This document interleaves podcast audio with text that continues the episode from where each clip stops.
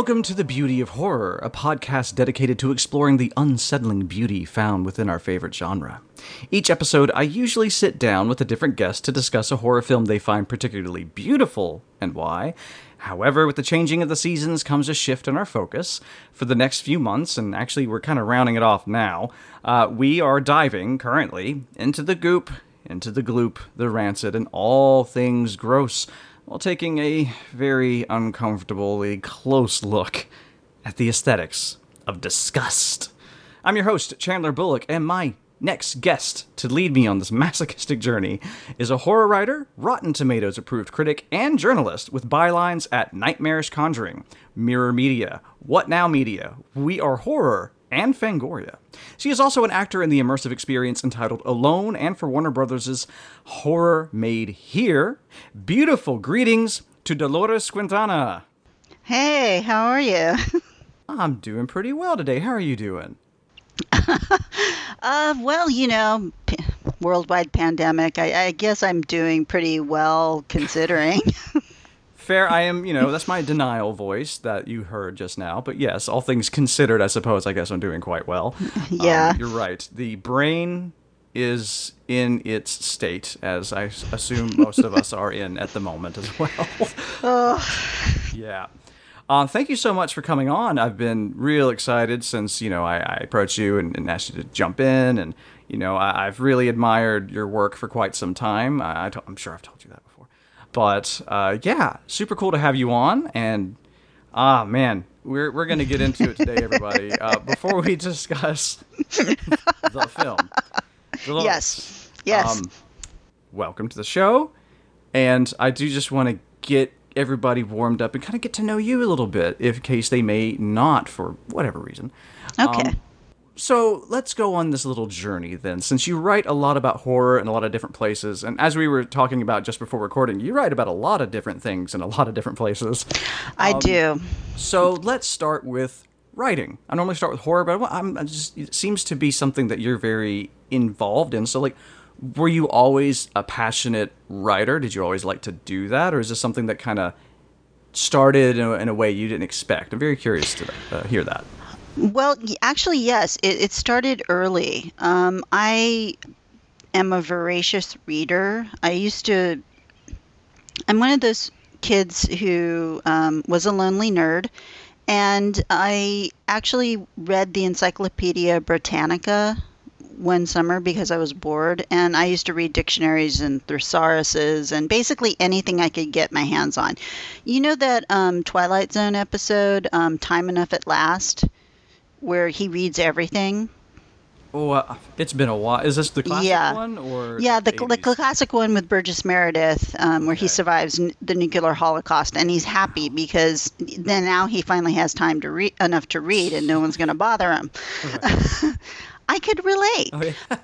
Literally, I would read anything, and I would I would read during meals, and the, basically the upshot of it is is that you know when I got into grammar school. I, um, you know, they'd be like, okay, here's your homework. Write an essay with such and such, you know, and everybody be like, oh man. And I would be like, yes, yes, essay time. So I would get excited, lonely nerd that I was. And, you know, I would, I'm probably the only small child in, in, in school who would write essays about, uh, George Romero's importance to horror, and um, oh, I'll mention it. Uh, the 19 was 1918 flu pandemic, and the Okay. possibility that pandemics might actually come and hit us again in the future. wow. Yeah, As a child. as a small child, Wow. lonely nerd. Uh, I, I can relate to that a lot, though. I, you know, Yeah. I was just reading all the things that scared me a lot as a kid. Mm-hmm. So tornadoes, bugs, Ugh. all kinds of crap. Uh, so I, you know, storms, anything. I wanted to be a meteorologist. So I, I get where you're coming from, but it seems you have a more deep infatuation with words and learning and communication. Then, Yeah, and you know, also in, in tandem is I, I'm a bit of a history nerd who's kind of fascinated with evil. Ah. Yeah, um, you know, uh, uh, again, same around the same time. You know, I was reading uh, William L. Shire- Shirer's um, "Rise and Fall of the Third Reich." You know, I was the only person. Che- I was the only person checking that out of the library, and you know, back then, you know, I was reading Stephen King. I was reading um, Harlan Ellison, who's one of my favorite writers uh, in science fiction. You know, technically, he's not horror, but I mean, if you read um, one of his um, most famous stories, I Have No Mouth and I Must Scream, that's pure horror. Oh yeah. It really is. Um, so, and that's the thing is all all around the same time, you know, because I was the history nerd, I read about one of the first. I don't want to say important, but one of the mo- most famous female reporters in American history. And um, her pen name, her pseudonym was uh, Nellie Bly, but her real name was Elizabeth Cochran. And um, she was kind of a crusading reporter. Basically, an editor wrote um, an op ed uh, that said, What girls are good for. And she objected to it. She and she wrote him. She's like, "You, you," and he was so impressed by her writing that uh, he actually made her, you know, basically offered her a chance to write and she ended up she pulled all kinds of stunts. I mean, but she was really interested in social justice. So she got herself committed to an asylum. Uh, she got herself sent to jail, you know, for petty theft, um, just to investigate what those, you know, what a jail, what an insane asylum was like for a woman in that period of time. And guess what? It wasn't good. Um, yeah. yeah, really not good. Surprise. So- yeah, I know. So shocking. But, um, and, you know, she ended up doing stuff like she did the Jules Verne uh, around the world in so many days. 180, was it? I forget. Um, I believe it's 80. eight, yeah, she did the journey around the world in 80 days, you know, like Jules Verne. That was more of a s- stunting thing, a stunt back when, uh, before like people were stunting. And so she was very, very famous. And but I really admired the fact that one, she was a woman, and two, you know, she obviously wasn't taking anybody's direction that she should go write on the society pages and about fashions and stuff like that but that you know she was so self-directed and so dedicated to social justice which back then you know i had already become involved in my little mind you know particularly with like stuff like ellison like ellison was very socially conscious as well uh, so i was already um, organizing my own protests Wow. yeah i Fair. i was very weird little kid um, so that's how I got into writing. And I, I mean, I kind of left it alone because I, I've been involved in a few different um, disciplines in art. Um, I, I'm a classically trained choral singer Okay. all, all the way through through school. Or my high school had a very good program. Went to regional and international festivals. Did Likewise. choreography, that That's type so of thing. cool. Oh, y- you too? Yeah, down in Mississippi, I was in so two choirs because I, I hop schools a lot. Yeah. And so first it was in Pearl, Mississippi. We did the competitions in junior high, and then Nice. uh, when I moved back home to where I am now in Columbus, uh, Mm-hmm. our school also had a, a choir, and I kind of pushed them like, "Hey, we used to do competitions where I was." And then we started doing competitions, and yeah. So Yeah. I never, I never expect to meet another choir kid. Yeah, I'm a, and that's the other thing. I'm choir kid, musical theater kid, but I'm also an, an actor, and that's the thing is I got into that um, mainly in high school because, you know, earlier on in the grades I um, was not cast, and um, because I was choir because I was a choir singer, I got cast in the musical, so that kind of opened up the whole like drama kid thing as well. So I- I'm not only am I a writing and history nerd, I'm also a choir kid and uh, a drama nerd. so what you're saying is that nerds are gonna nerd, basically. Basically, yeah, that, that that's real. That's really what it is. Nerds are gonna nerd, Because and I relate to so much of this. I wrote, uh, you know, short stories and stuff as a kid. Mm-hmm. I got into drama later in high school because I needed to have some sort of extracurricular activity. I sure was not going to be playing football. So, uh, it wasn't happening. Yeah, totally not. Yeah, choir wasn't enough. They needed something else, and I was like, "There's a drama class," and you know, so I, I feel you there. Well, I Yeah. gotta ask then, just uh, personal curiosity, but also I think just a good kind of question for your kind of professional profile. Then, do Mm-hmm. you feel just as passionate still like about writing as you do with acting, or do they kind of have like a different kind of parallel experience for you, perhaps? Um, I, I mean, you know, I I do. No matter what discipline you throw me into, I'm going to be every bit as passionate about it. Because if I'm if I'm even involved in it, I'm going to give it everything. There you go. That's That perfect. that's just it. There's no there's no point in doing anything less than that. totally agree. I mean, why would you put yourself in the position to do things that you have no passion for? Yeah, I, I mean, I, I just don't understand that whole thing. Like, try, you know, put some more effort into it. You know, why not? You know, what's it going to hurt you? Yeah. And even if you don't love it, you can try to find what you do love and have passion for that part of it. Because, of course, you know, in life, we are given hands sometimes where these are the cards that you're dealt. This is what you have to mm-hmm. deal with. This is your financial situation. These are the jobs available to you. This is the system that is around you and either supports or doesn't support you. Mm-hmm. And you could be defeatist and say, well, this is just the way it is, and I will hate it and kind of coast through it. Therefore, I give it nothing. Or you mm-hmm. can find your passions and only give anything to those things and see, you know, people kind of have to get on your level. And Yeah. I, I know that may sound really privileged for some people's perspectives, and I'm sure in some people's situations it is, but it's something you can internalize. So, regardless of what you're externalizing to others, just hold on to that just to kind of get you through what you're doing, is more where I'm coming from with this. Yeah, well, you know, th- that's the thing. I've had dozens of day jobs, and you know, mm. when I was a Starbucks barista, I was the best friggin' Starbucks barista I could be. You know, I just I can't half-ass it. Right. You know, and and maybe that means I'm a passionate person, but in particular.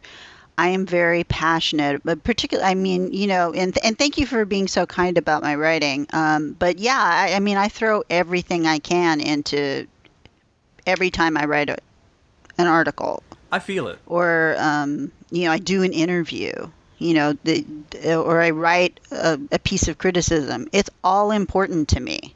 So it, it's just who I am you know. I just can't not do it that way. If it's Right. maybe it's my training. You know I went in and out of writing. You know I, I wrote for a few places places that don't exist anymore. Um, I wrote I wrote for Buddyhead for late period Buddyhead for a little while, and you know, I had fun. I I enjoy doing it. You know what I mean? I, I mm-hmm. it's not a chore.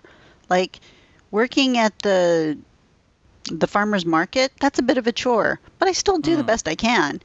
You know, and that, that's what I would say to what you said is that yeah, you might not like it, but you can do a good job. You can do the best job that you can. You know, why not? Again, it, it's not going to hurt you. You know, it's not going to take years off your life. I don't think, but Yeah. that's just that's just my opinion. I, I guess it also depends on your circumstances and what you know, how you're being treated to a certain extent. I I understand if somebody's like, yeah, but I wouldn't want to put myself out to behave in a way that they're basically just making your employers happy, as mm-hmm. opposed to doing anything for yourself. So, but to those people, I would then just try to say to them like, well, evaluate and keep your eye open for something else that will give you at least that small percentage of uh, uh, your motivation to do the best you can because it's so rewarding.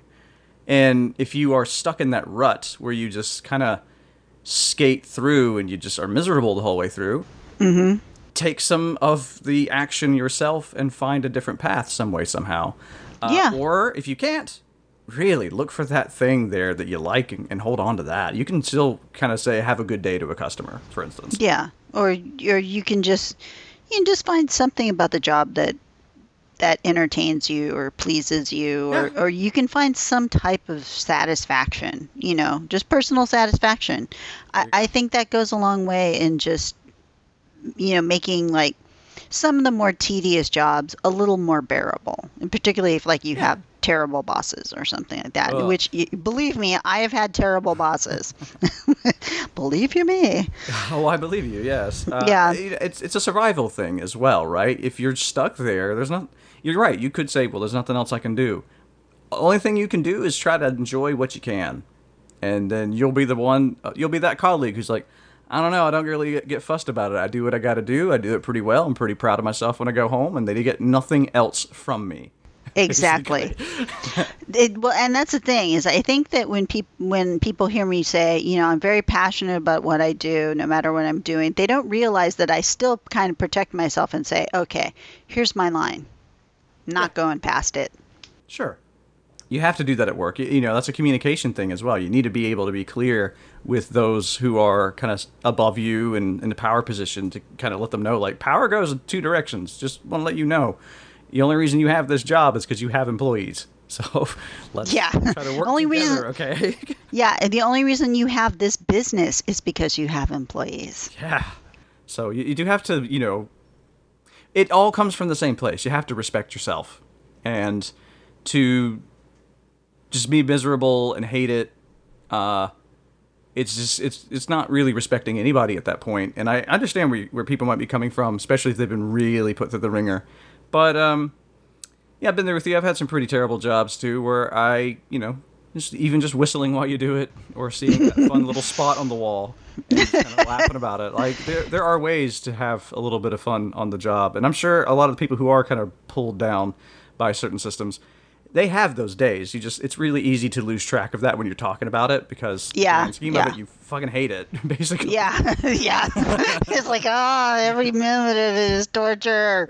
But in the moment, Yeah, no, I and I fully understand. I fully understand that. Trust me. Yeah, I do. that's really cool though to hear how you know it, it, it seems that a lot of the or at least all the paths that you've been taking just kind of come from your own interests and uh, your passions uh, in general. Like you say, you were a weird kid. I hear a an aware and motivated child who just wanted to, you know, maybe. I'm sure as a child, child, a very young child, you know, if you're going to be making your own protests and stuff, a part of that is emulation. just like, hey, they did protests, I'll do protests. I like them. Uh, but another part of it is you are already engaging with people's passions and kind of, you know, linking to it in a way that you would feel just as strongly to create such a ruckus about something.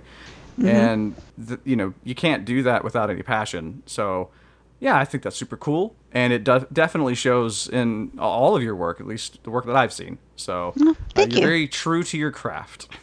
Honestly, that's really the the prime motivating factor. I just want to be true to the craft and whatever it is, and not do any harm to you know people who are being genuine about the art that they're creating. You know what I mean? Like, you know, everybody is going to be in the same place. You know, we all have different levels, and you know, you have to also kind of realize that somebody may be at a point in their career for whatever reason that maybe things didn't work. Um, so that understanding, you know, I think goes a long way towards, you know, not crushing people. Yes, because I mean you can, and and I, I don't think that's fair. I agree. It it also doesn't really matter what kind of hierarchical level you're on. You could be a you know quote unquote grunt. You could be mm-hmm. a CEO. It doesn't matter. Yeah. In either direction, you could be just you know even just client you know employee relations can just crush somebody if you do things in a certain way or Yeah. if you look at a freelance world too that's another place where you know often we are giving each other feedback to kind of help people grow as freelancers and you mm-hmm. have plenty of people who don't understand the difference in trying to help somebody grow and just trying to say that you understand it better than they do basically Yeah, yeah, and it's a hard thing to. We all do it. We all catch ourselves doing it sometimes.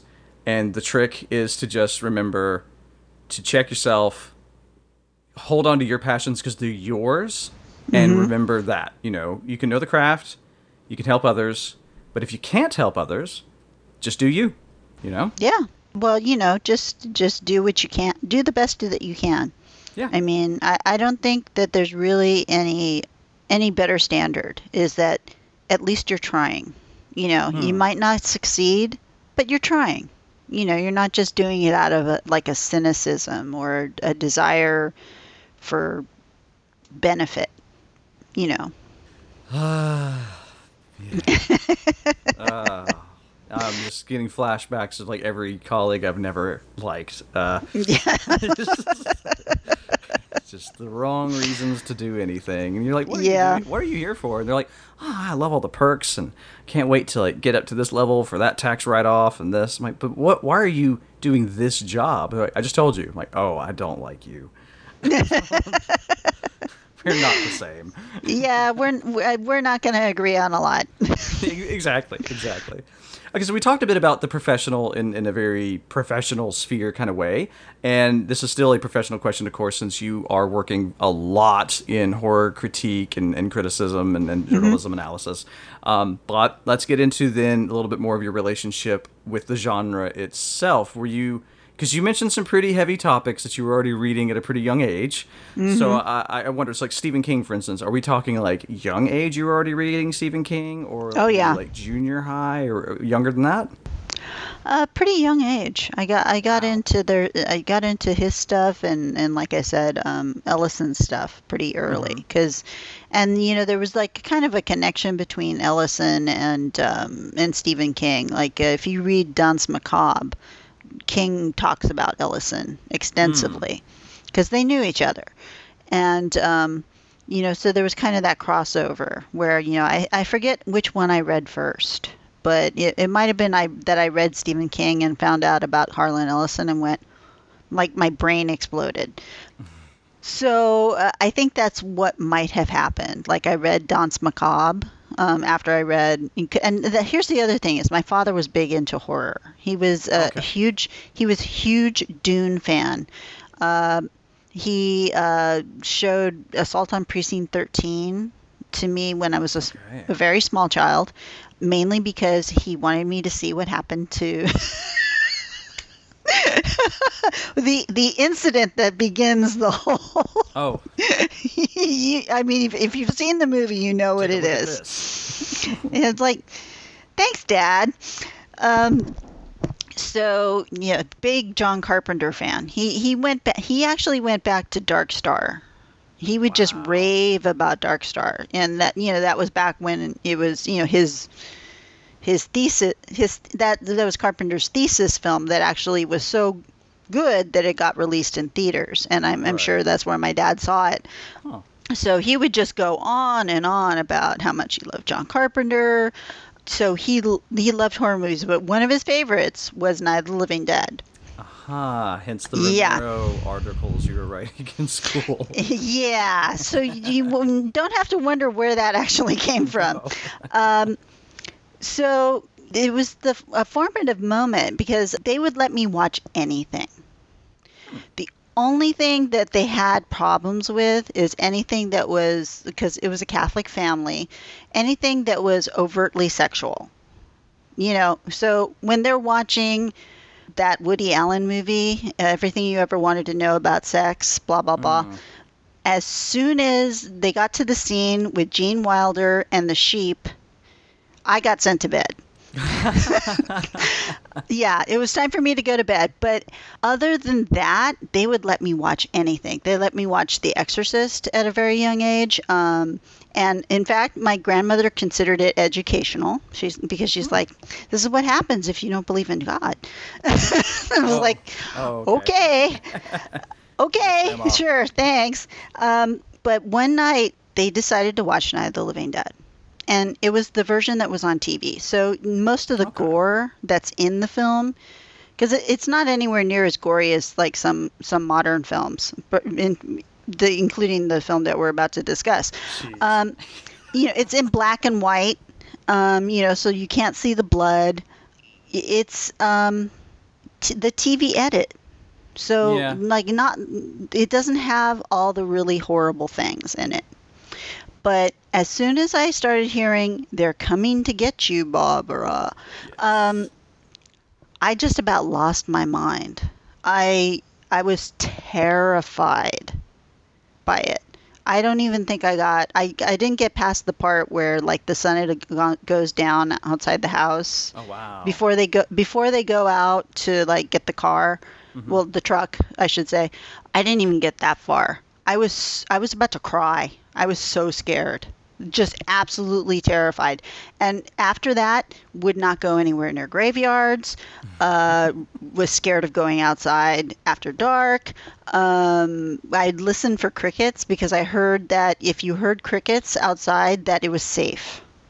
Well, yeah, to an extent. I actually was teaching that to my partner who's from the Netherlands here, and you know, one of the things I kept telling her before I came to visit family was like, I look forward to the the sounds at night, just hearing the Yeah. crickets and all that sort of stuff. Because with us, it's the weather. If you hear the Mm-hmm. cricket stop, you everything kind of gets still. You're like, I'm going to check the weather Yeah. know, tornadoes are probably about to show up. might be something wrong.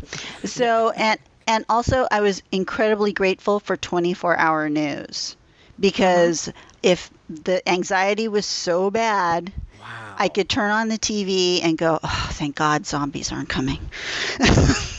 Do you still have that, or are we like? I think zombies would be better companions at this point. they might be. you know, like at least at least you know what they're out for, so you don't have to worry.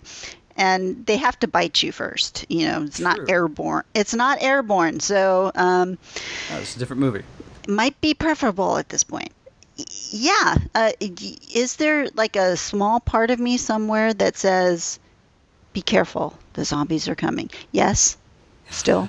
yeah, that's why I'm a Twitter person because I know the instant the zombie apocalypse starts, people are going to be tweeting videos Oh, and yeah. photos and screaming all over Twitter. It, it oh. won't even take 30 seconds. It'll be all over, and I'll be like, look, everything! it's like it's all it's happening. It's happening. happening now! Oh my god, oh my god, oh my god! Put the plan into effect! So this movie was kind of your Jaws experience, basically. Some people won't get in the water. You're like, I don't do like, I don't, I don't do graveyards. yeah. Uh, no. I dead bodies. Uh, no, no, no, no, no, no, Keep no. them there. They, they at a distance. All You right. can go up. You can go up next to if you want, but I'm not doing it. yeah. So, the, yeah. The next time I had to go to an actual funeral, I, yeah, I was at the point where I was about to cry. And they're like, "What's wrong?" I'm like, I couldn't tell them. I was actually terrified of zombies. Aw. I, I guess you were old enough to kind of know like this is not the most rational fear to have right now, but I I can't help it. You know. no, it's it scared me that bad. Yeah, I get that. That's Yeah, my dad had a one of the novelization. Apparently, John Russo did a novelization of it. He had the book, and he would leave it around the house, and just looking at that book would terrify me again, all over again. I'd run away. Yeah. Of course, yes, because he loved to frighten me. He loved to frighten me. It was Horror parents. He, he he he did. There literally there was nothing he enjoyed more than scaring the holy crap out of me. for some parents that's the reason they have kids is just to be like, get a load of this. I'm going to scare you, small child. yes. Mwah. Oh wow. Yeah, and but but that's the thing is after that, you couldn't keep me away from zombie movies. You couldn't keep me away from horror movies. I. I'm watching everything, and of course my family's like, yeah, sure, whatever, as long as it doesn't have any sheep wearing garters, I don't care. Uh, so y- there you go. I then I, I officially became a horror fanatic and later a gore hound because uh, you know I'll watch I'll watch anything. Like you know I watch shot on video you know all the Italian zombie sh- or horror shockers pretty much everything. I mean I haven't seen Martyrs yet and people keep warning me about it. I'm just like really it can't be that bad I've seen Salò three times guys I was gonna say if there are if there are particular films out there that if you've seen them, Martyrs is nothing, but it the chances of having seen those before seeing Martyrs, considering how mainstream it kind of got, mm-hmm. is a little sparse. You know, it's, it's it's a pretty thin chance that that's gonna happen. But in your case, Yeah. you're so well versed. I think it would be more of like an interesting emotional ride than anything else mm-hmm. because that's the thing about Martyrs is that it's it's got the visuals and stuff in it, of course, but it's more the approach and just the the sheer nihilistic emotion through a lot of the violence that is Ooh. just kind of like sobering, and that's not something you mm. see a lot in movies. It makes you question kind of the whole time of like, is it okay for me to watch this for entertainment? You know, it's that kind of thing. Yeah, is is it is it okay for me to enjoy this? Yeah, exactly. Like, uh, well, as I mentioned before, uh, Pier pa- uh, Paolo Pasolini's Salò or 120 Days in Sodom.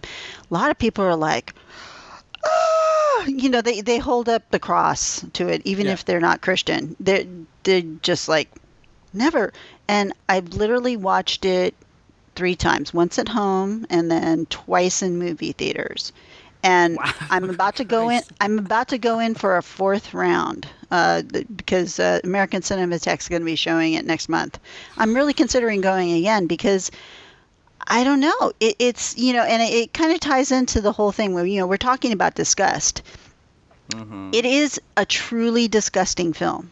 It, it's it's it's in my opinion it's pasolini grabbing the filmmaker's head and kind of like you know how horrible people used to like push cats or dogs like faces into feces to try and teach them not to um, Yeah. poop on the floor he's literally just kind of for good purpose taking you by the back of your head and shoving your face into it and saying this is what fascism is Yep. you never want this to come to your country ever for Exactly. any reason you know and there's also because he is such a perverse filmmaker in a lot of ways there is a kind of glee in it as well Well, because he knows how you're gonna feel. Yeah, there are a lot of those Yeah. filmmakers who are like, I can't wait to see how many people walk out of that room. oh yeah um, you know and in particular like cronenberg both cronenbergs um, they they first of all they both have really wicked senses of humor but um, Oh yeah. they they love to see how far they can push you and in the audience the audience itself. You know how far can i go? Mm-hmm. you know that's part of the thing is like some people go oh well you know there are those edge lords out there just trying to shock. They're not trying to shock. They have a very um, intellectual understanding of uh, humanity and why we behave the way that we do and it's less of a button pushing than it is an exploration of why this is so disturbing. Yes, and you have the exploration of this deeper kind of human condition as well, the, the aspects of our psyches and, and, and thought processes, and well, and in Cronenberg's case, both of them, the flesh, you know, the in, the carnal side of being human. Uh, that's a part of us that we try to repress to a degree that we think that we're above it, but then we catch ourselves kind of just wanting things that you're like, but I'm a better person than that. No, And you're not. You know you're not. More realistically, you what makes you a good person is you don't act on certain instincts and stuff. Uh, and Yep. that's great. That's what makes you human, not a dog. That, that's what makes you moral and ethical. exactly. Yeah. That's where that whole philosophical construct came from was the fact that we can can even consider it. yeah. Um, And so, yeah, I like that they take the, and just like this film does as well, you know, uh, they take this whole feeling and try to just expose you to it because you can't run away from it as much as you would like to. But Mm-hmm. Yeah. it's only by thinking about it that you could actually beat it. That's just the only way to do it. Yeah, and, and you know that you have. I'm really of the opinion that for people to improve as individual human beings, or as for us to improve as an entire race, is that we have to understand more about what makes us do what we do. You know, rather than just saying, "Oh well, you know, I, I was pulled off my feet," you know, all, all these excuses. No, you know, you were there. You know, you mm-hmm. made those choices. You mm-hmm. did those things. Why did you do them? And Exactly. you know, it, it's only when you discover why it is that you behave that way and what makes you do it and I have air quotes going right now. Mm-hmm. Um, what compels you to do it? That's a great you one. And there's so um, you know it has a lot to do with I, I think stephen king said it and it's something that's fascinated me for a long time. Basically you know what's at the core of our being? You know we we like to think that it's you know all the nice things but what if it's not? You know what if what if what if at the core of humanity there's really just violence? Ooh, that's a good one. I think that is a very good segue into our topic today. Actually, very yes very skillful one.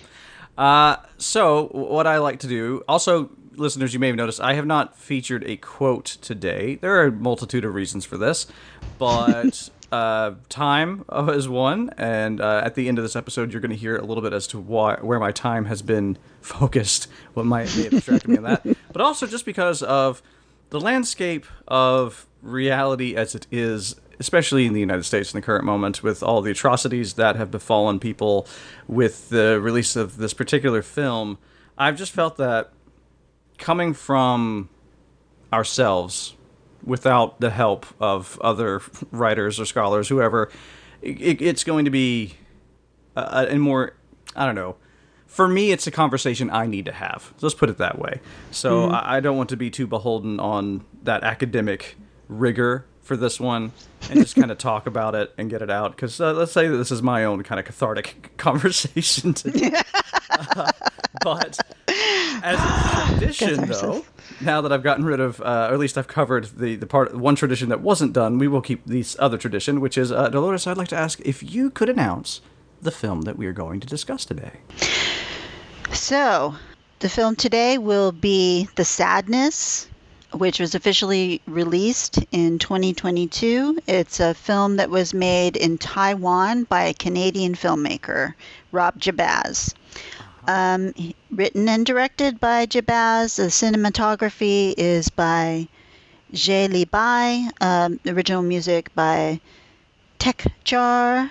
Um, it stars um, Berant Zhu as Jim, Regina Lei as Kat, Ying Ru Chen as Molly, and the dark god himself, Zhu Jiang Wang as the businessman. Whew. Four. I mean, there are more than four people in the movie, obviously, but these Oh, yeah. four people could have been alone, and this movie still would have hit. Oh yeah, Performances in this film. So, The Sadness, yes, just recently released on Shudder about a week or so ago from the time of this recording. So, this is coming out a week after the recording. So, you know, it's been out for a little while. I think most of you have had an opportunity to see the film. I have been very nervous to see this film. The, I mean, all of my friends who are into like extreme horror, people that I've had on, like Kelly Gredner, John Patterson, all these people are like saying to me, like, "Yo, this fucking movie." I'm like, Y'all brought in some pretty. What do you mean this fucking movie? You don't say that about movies. Like, uh, so I'm happy to say I survived it. But um, for anybody who has not seen it yet, I'm just going to give you IMDb's synopsis so you can decide for yourself if this is something you want to witness. Uh, but of course, we're going to get into spoilers, all the, all of it. Um, but first, this is what IMDb has to say. A young couple trying to reunite amid a city ravaged by a plague that turns its victims into deranged, bloodthirsty sadists. I think that's a pretty succinct and apt description of this film. absolutely. I mean, there's really not a whole lot more that you can say about it. I mean, I mean, let's put it this way: there's so much more to the film, but that is possibly the most succinct uh, summation of what the basic pres- premise concept actually is.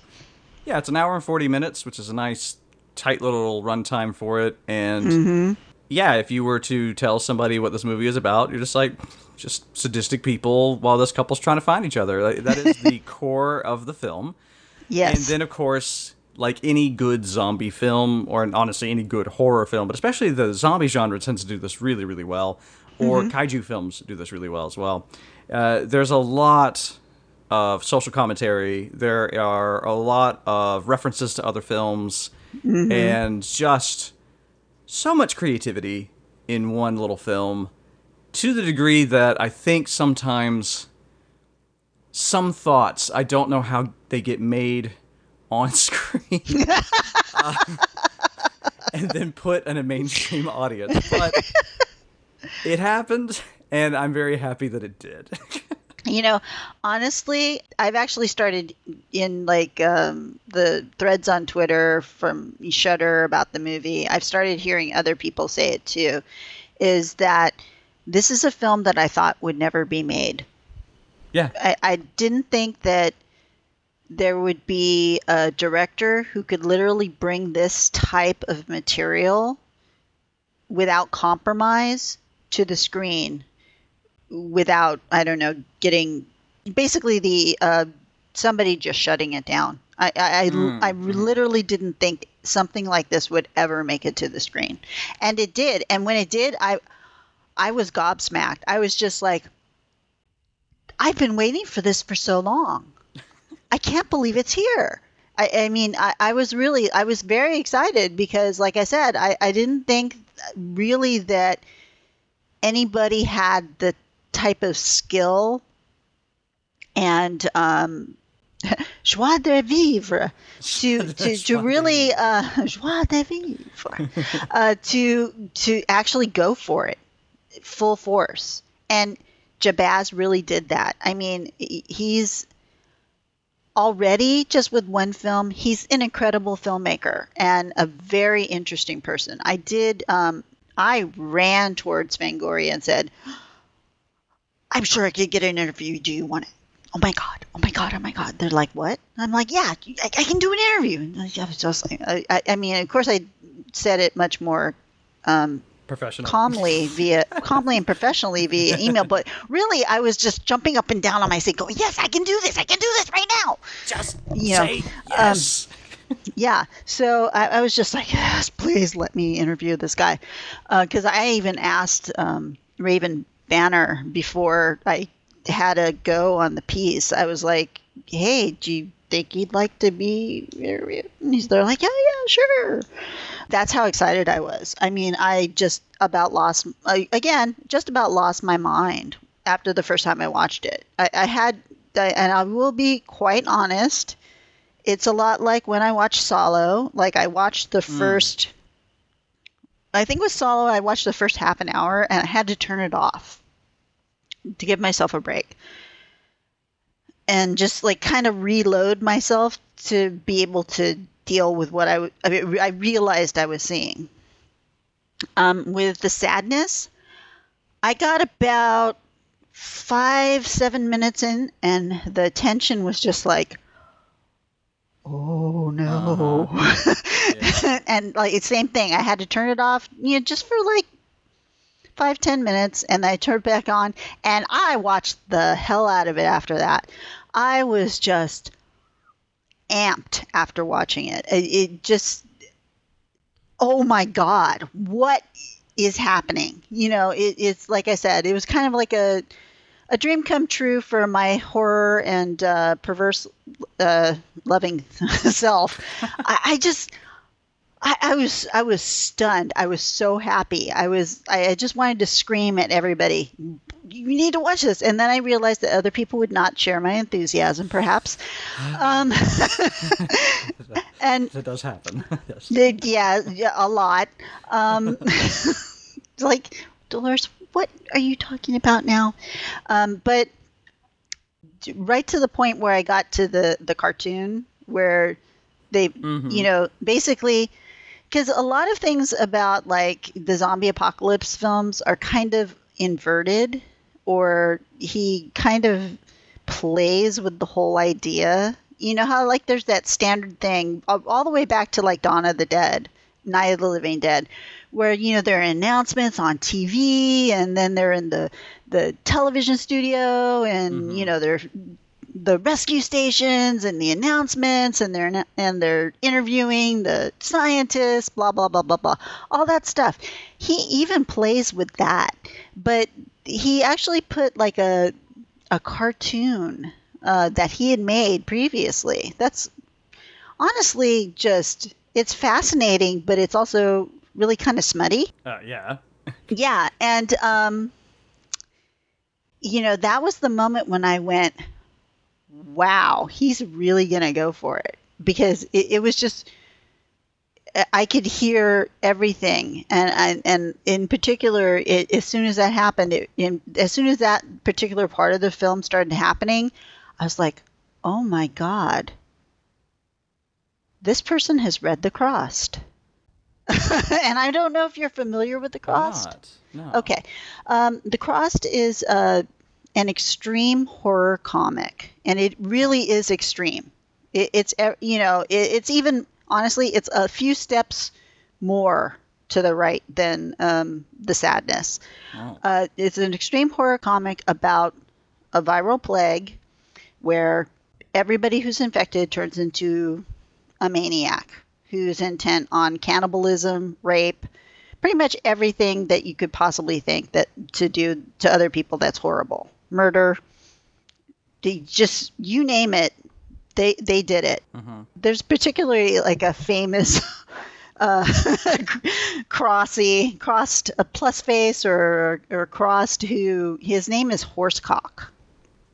Okay. And why is his name Horsecock? Because he carries around a horse's cock Right. and he kills people with it. okay. So that's his weapon of choice. His it's his weapon of choice, and um, you know it was it was the same kind of feeling that I had when I read the first uh, Crossed series. Like it's by Garth en- Garth Ennis. It's pretty much the farthest I've ever seen any type of horror comic go because I love horror comics as well. But the more extreme, the better. Um, listen to me. Uh, no, it's really I enjoy. Uh, do I enjoy things that are extreme? Yes, I do. Yes, I very much. Why? Why not? You know, i- i- is it real? Yeah. Is anybody getting hurt? That's a good point. It is fiction. It's fiction. This there was actually recently someone finally did a study and found that violent video games, movies, whatever, actually kind of take the edge off society. Hmm. They they actually don't contribute to violence. They actually kind of help people blow steam off so that they don't do violent things. I I think it came out in the last couple of days. You know, everybody's always been, oh my god, all these violent lyrics, video games, they're causing all the violence. No, they're actually keeping people from going off the deep end because you, well, you get to exercise it by watching it and feeling it and and and you know rather than um than going out and committing a crime maybe you just sit there and write a song about it Right. Yeah. I, I see where you're getting at. Yeah. or write or write a horror comic or story or you something, yeah. you write a story where you know you whatever whatever you actually get it out of yourself then then i fully believe that that's the purpose of art and that there are great artists out there that had they not become musicians or directors might be famous for something else and be in jail And, and a lot of them, if you, I mean, to use a very topical example, uh, take a guy like Marilyn Manson, who, you know, Yeah. had his heyday of getting all that out in his artistry and was pretty calm and docile, just kind of telling people, just live your fucking lives. And then the moment it kind of just fell apart and his whole social circle kind of fell apart and he was mm-hmm. just left to not really create much anymore and just let himself kind of go, we got to see who he really was. Yeah. And, you know, all the accusations coming out now, it's like, well, we all kind of thought that you were capable of those things. But if you look at like the timelines of when all the accusations are coming about, it's all about the times that we mm-hmm. kind of expected him to do that shit too. Yeah, it, um, when he wasn't actively like when he wasn't in his heyday, when he was kind of like off to the side, you know, kind Yeah. of like eh, not really doing much. Yeah, and I, really think there are, there are quite a few great artists, and I do not include Marilyn Manson in this. Fair enough. Thank enough. you. Uh, um, that had they not found their disciplines, might have yeah they they might be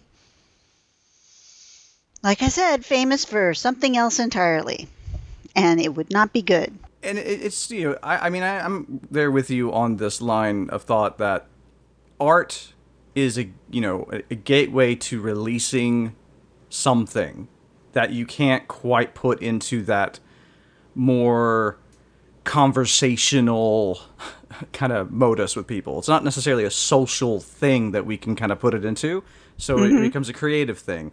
Uh, it's taking that kind of carnal part of you, these feelings that we have. Feelings are very powerful things. They drive us to do just just the wildest things. Some good, some absolutely uh, abhorrent. It's it's all comes from the same place. It's passion. Yeah. And uh, you know, it does lead to stereotypes, of course, and the stereotypes and the way people like to politicize and shift and everything like that. That can kind of cloud it all. And then you get the the sentiments of, well, only good art comes from a dark place, and only when you're mm-hmm. depressed and all that. And like that's not true, but it is true to say that somebody who is feeling of strong emotion is more like, and they are an artist. They are probably more likely to be focused on their craft at the time when they don't have the ability to participate in a moral world very well because they have to kind of you have to put yourself away just distance for a bit and get it out in the art form so that mm-hmm. you don't do bad things. I think that is true for some people. And it's Yeah. not to say that it's not true the other way around. Of course love is just as powerful of a thing and also mm-hmm. leads to some pretty horrible shit. Oh, it does. So, oh, yes, it does- it certainly does, and that's that's one of the things that that I think people don't realize. They they they segregate every all of the different emotions that we have into totally different things. Like these emotions are good: love, happiness, you know, joy. That's all good. Hmm. But anger, sadness, that's bad. And I think that's a really big mistake because, um, I mean, sometimes when you're really happy, you cry, right? And you know, Well- it's, it, it, you know, it, and th- that's the thing is that it, our emotions aren't that separate.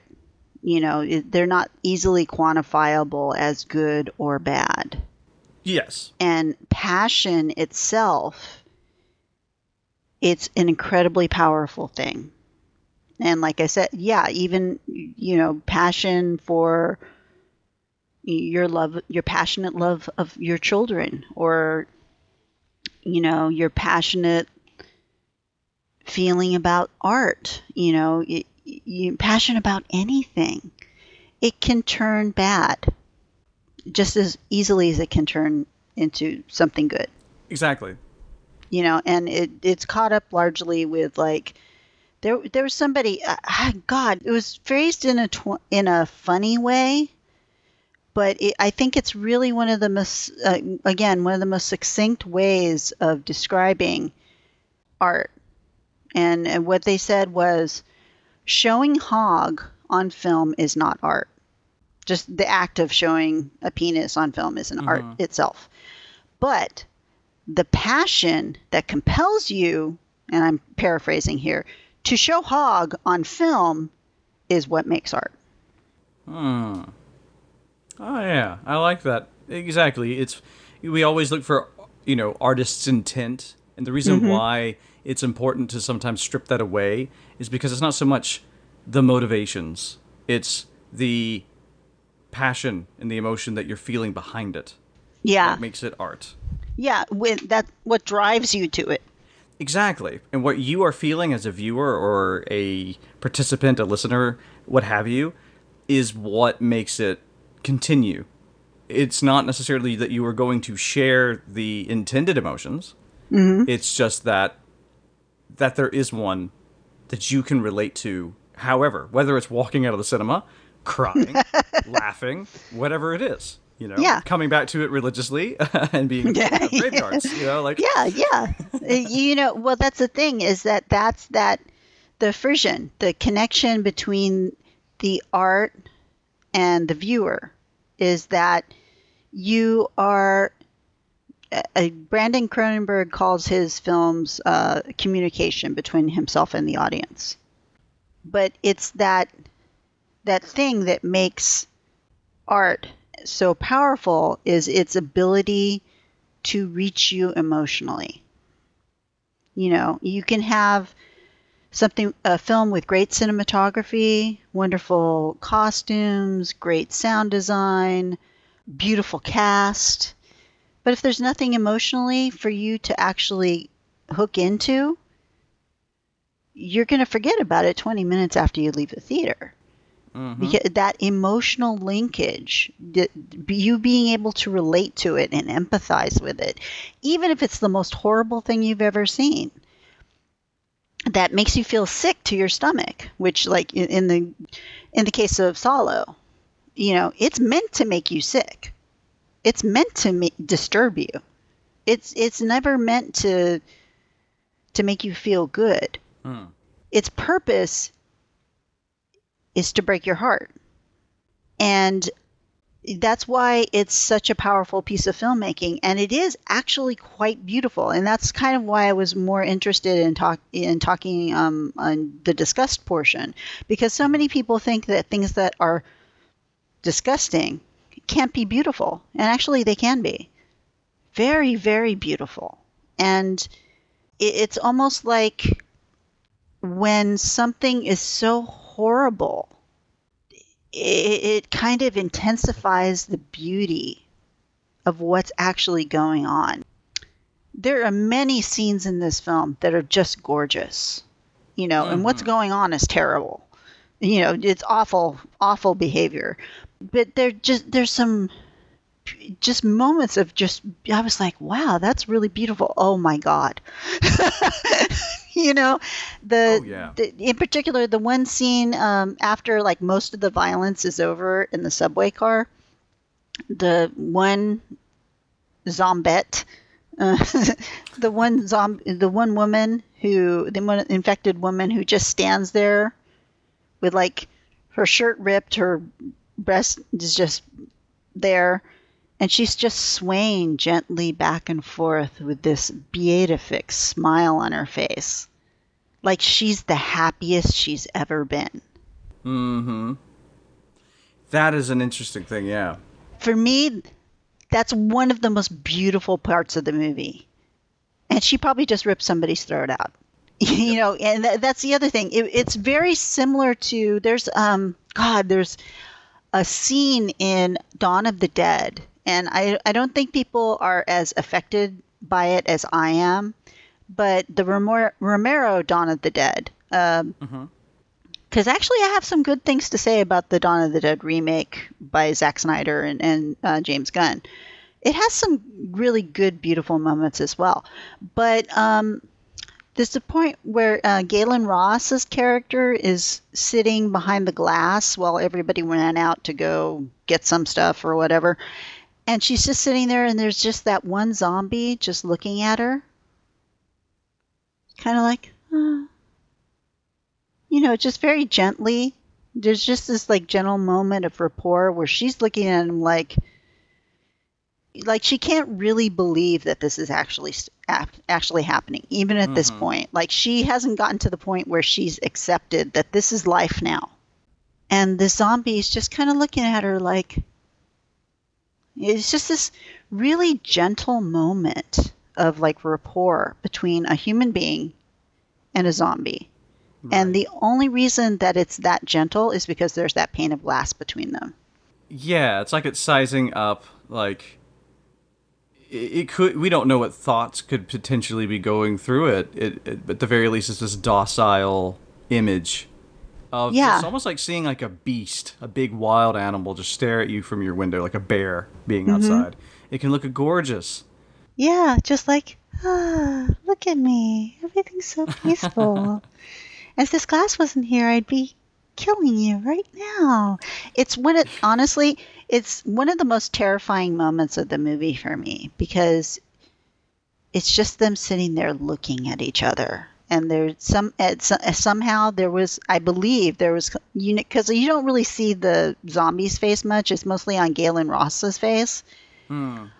she's just got this defeated look on her face like she's it's it's kind of like the moment where she's starting to understand like she hasn't quite un- understood yet that she hasn't understood in her bones that someone's not going to show up and say okay zombie apocalypse is over, everything's fine, you can go back to normal. Yeah. That that's never going to happen. no, this is your new life now. Yeah, that that part hasn't broken her yet. But she's getting while she's looking at the zombie, it's starting to click. You can see it in her face. It- It's just this really perfect moment. I think what you're seeing there is this that realization, right? That you're seeing somebody who is not looking at that person as a person anymore. They are something else. And something Mm-hmm. Yes. recognizable. We can classify what it is. We've dealt with it for so long now that you Mm-hmm. can kind of see the signs. But obviously, we have such a history as a species of what humanity is supposed to be like Mm-hmm. that it's just ingrained in you. Even if you were to be born into that, I can imagine that it would be a little foreign to you and scary. Um, and you take this movie that ha- it adds the element of speech to it, which I thought was fascinating for this film. yeah. Reminded me a lot of Pontypool, but instead of it being you know transmitted through words, it's just oh man, I've never seen a movie do this. It's fact, it's like the whole fact that they went through a rage virus idea in the first place. You don't see explored very often. After 28 days later and 28 weeks later, did there Yeah. really strong takes on that.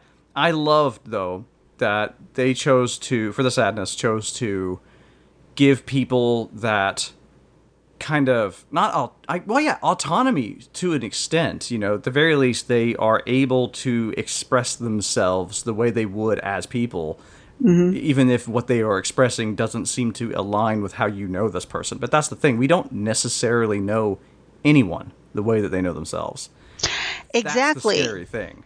That's one of the one of the many frightening things about this film. Uh, you know, we kind of talked about it a little beforehand, but you know, one of the things that I found so terrifying about the sadness is that it seemed to exacerbate the worst qualities in any one person.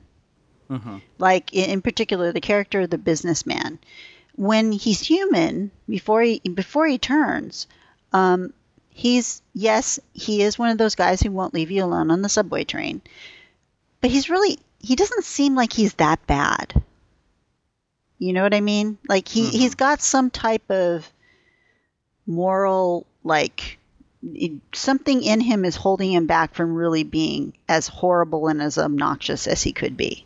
Yeah, there's etiquette at least. Yeah, he, he at least has like that socialization where, okay, I'm not just going to grab this girl and start doing whatever I want because I'm a member of a society and Yeah. that's not what you do. It's not right. You know, whether he whether that's what he wants or not because I'm pretty sure that, you know, if he didn't have that particular socialization that yeah that's exactly what would happen. And mm-hmm. once he turns boom that's what he what he really is comes out. And that's what i that's what i think you know it takes all the most not not not even all the worst but all the biggest emotions that you have the biggest basis drives that you have as a person and you don't have any breaks anymore you know you don't have those those societal uh, breaks that say don't do that. Don't, don't jump on that person because you're really horny and start having sex with them right then right then and there. Uh, you know don't don't rip that person's throat out because they annoyed you you know? And it, it really speaks to a lot of you know what human beings are. And um, in particular, I believe that like COVID 19, what I've observed is that I think, and this is just a theory of mine, it seems to exacerbate whatever physical problems that you already have as a person. For example, my my aunt got it, nearly died. She had a heart murmur before um, before COVID. She got COVID, had to have a heart valve replacement last last Christmas. So I really do believe that it takes whatever it is that you have, like physical ailment, you know, minor injury, and it makes it much worse. And that's one of the things that really disturbed me about it. about the sadness is because you know when they talk about you know what the virus actually is.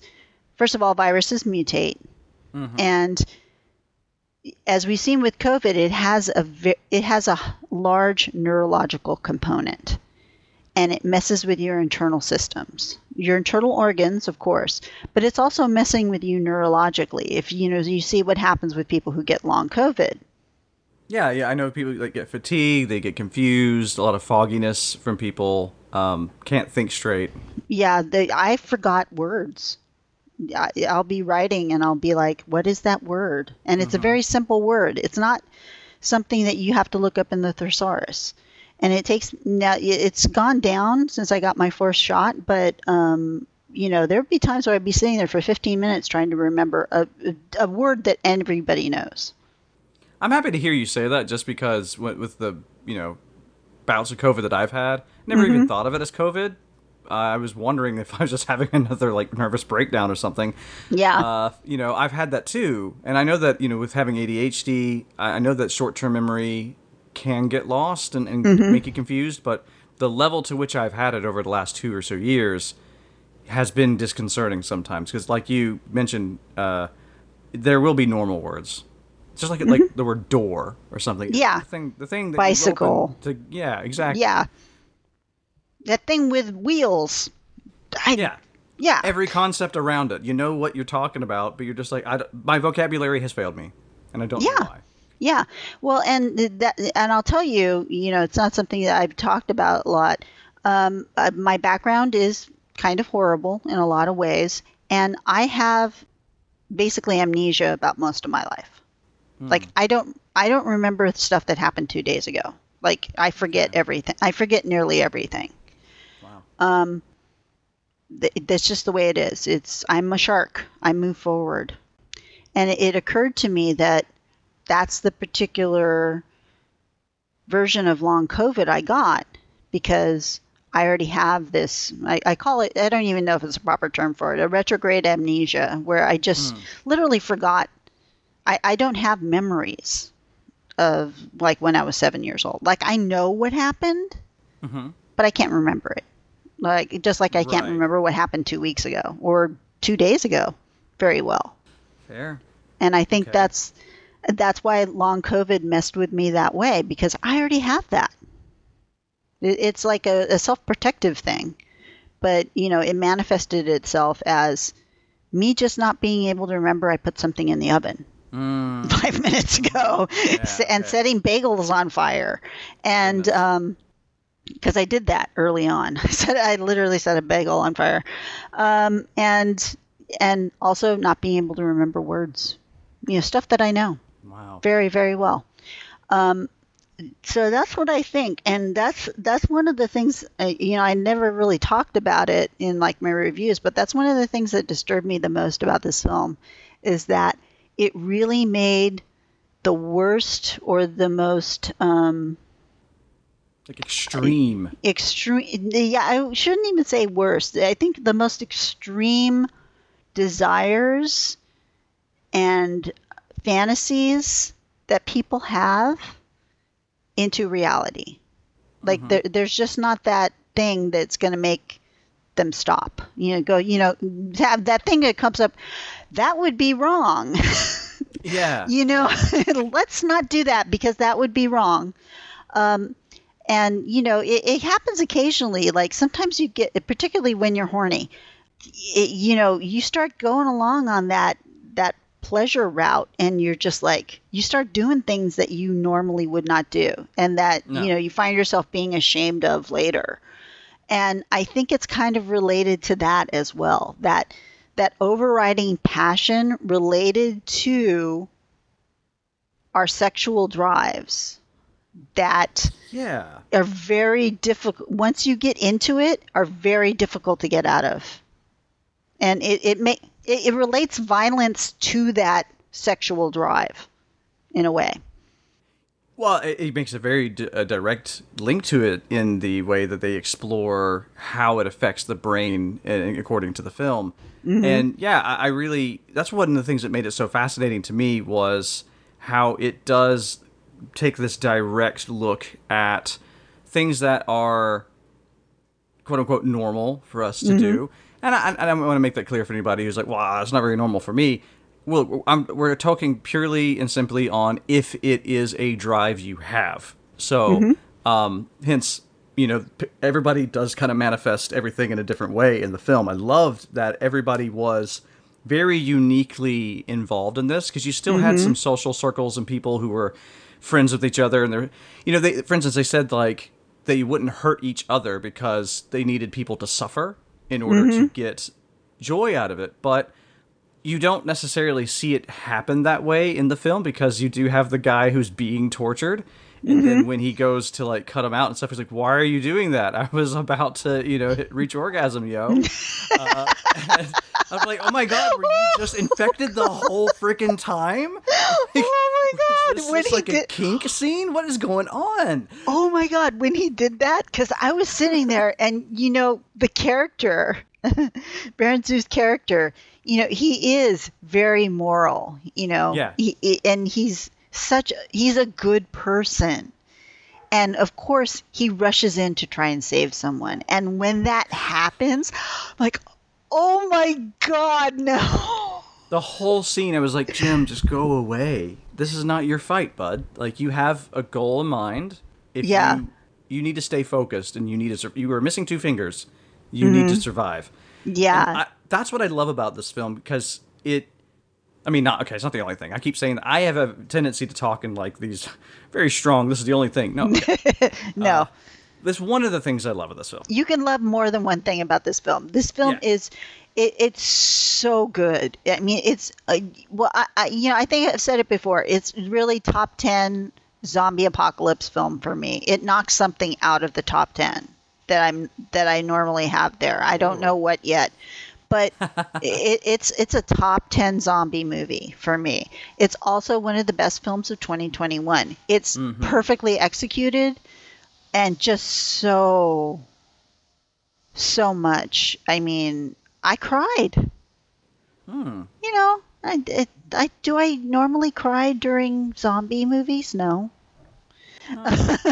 you know, like ah, people are getting. But uh, yeah, it was very affecting emotionally, but also just watching this the the terror I, and like I said, the the whole whole situation with the zombies being able to it, for me was so much worse the fact that they because you know like walking dead zombies you know the romero zombies you know um it's not just that they can move fast it's that they can think. And that's Yeah. that's the worst part. It, that also came up in um the girl with all the gifts. Oh, I haven't seen that one yet. if you, you that's another really good one. It's it's it's more it's a fungal um spore in, Like The Last of infection. Right? yeah. Yeah. That's what that is. It's not a viral thing. But the hungries as they call them um, they're able to think and plan and to me that's so much worse because you know walking dead you poke them in the right place in the brain boom they're dead they're never going to set a trap for you Mm, mm-hmm. these zombies can. They're they're perfectly capable of it. They're they're capable enough. Depend and they're so individualized, and that's actually very in line with the plot of the Crossed series. It really varied per zombie. Some of them were very calm and able to reason, like I said, set traps and def- delay gratification, which is a, a phrase one of my ex boyfriends loved to talk about. eh, Delay gratification. He can never delay any type of gratification. Um, you know, it's, and that's the thing. That's what makes it so much worse, is because they're able to say, you know, there's some you're just going to go out, grab everybody, start ripping throats out, killing everybody, blah, blah, blah, blah. But because and oh god someone's brought out the weed whacker Oh yeah. can you hear that I can hear that, but we'll, we'll Oh, push God. through. okay so they they have they have a certain amount of intelligence and some of them have a certain amount of control enough so that because they really want to make you suffer that they're going to be able to wait Right. I like the businessman in this one. yeah the businessman he's he's the worst one you know and uh, Rob Jabbaz calls says that the actor has a dark god energy he really does Mm-hmm. it's like the virus freed everything about him. And that evil but also very controlling part of him that just wanted what he wants. And he's going to get what he wants. You know even if he has to kill you it doesn't matter. He's gonna he's gonna get his way. Uh, it's just so frightening. It, it is, and it shows a lot about people that we see kind of cropping up in the face of our current landscape. I mean, we've had, what was it, three mass shootings in the span of about a week and a half, all of them. Mm-hmm. s Well, one of them, we don't know the motivations, but two of them clearly racially and politically motivated. Mm-hmm. And they come from this place of people thinking that they can just exert their feelings and they're they don't have to you know basically the, the, world's falling apart. I might as well just do what i want to do now and i will get what i want and i will behave the way that i want. And i think this film is a great depiction of it kind of is like a, a critique on repression of oneself. Mm-hmm. Not to say that repression of your actions but repression of your thoughts and demeanor as well. Taking this mm-hmm. businessman as an example you were saying it you know he's that guy right? The guy that we see kind of talking too much to the girls and you kind of want to be like is everything okay over here? Because you see that the person's very uncomfortable who's being spoken to. But he's not doing anything necessarily. He's not saying anything aggressive. He's even like well geez i'm sorry. I just wanted to be friends and you're gonna call the police. Whereas uh like now see I, everybody i just saw this movie the moment before we started recording, so uh, some details are a little hazy, but uh, Kat. So you know, Kat, I think was absolutely very cognizant and aware of the situation and was responding very appropriately to kind of push this guy away from her verbally. But what we're seeing here is he's doing everything in this box of etiquette as if that makes it okay that he still wants to get up in her personal space and he still feels as if he belongs in other people's lives because he wants it, even if it is this mild, casual, hey, what are you reading kind of thing that's what we're seeing more and more of. This, you know, what we see when people don't want to wear masks for other people's safety. Mm-hmm. It's because you're so used to being in your own bubbles. Even at home, if you're just staying at home and you don't go out, and that's how you keep people safe. I can imagine that it's hard to get adjusted to masks because you don't have to do that at home. Yeah. But then you also can get this kind of feeling of like, but I don't wanna, and then this kind of childish freak out kind of takes place in certain people. And if you repress things, though, if you don't acknowledge the fact that maybe you do have urges that are not very wholesome, that Yeah. are very dark and, Yes. and just human, explore those safely.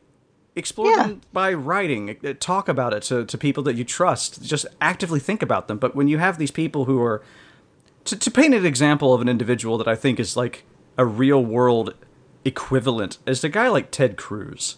Who oh god He walks with this, but I am being more vigilant and calm demeanored and than everybody else around me.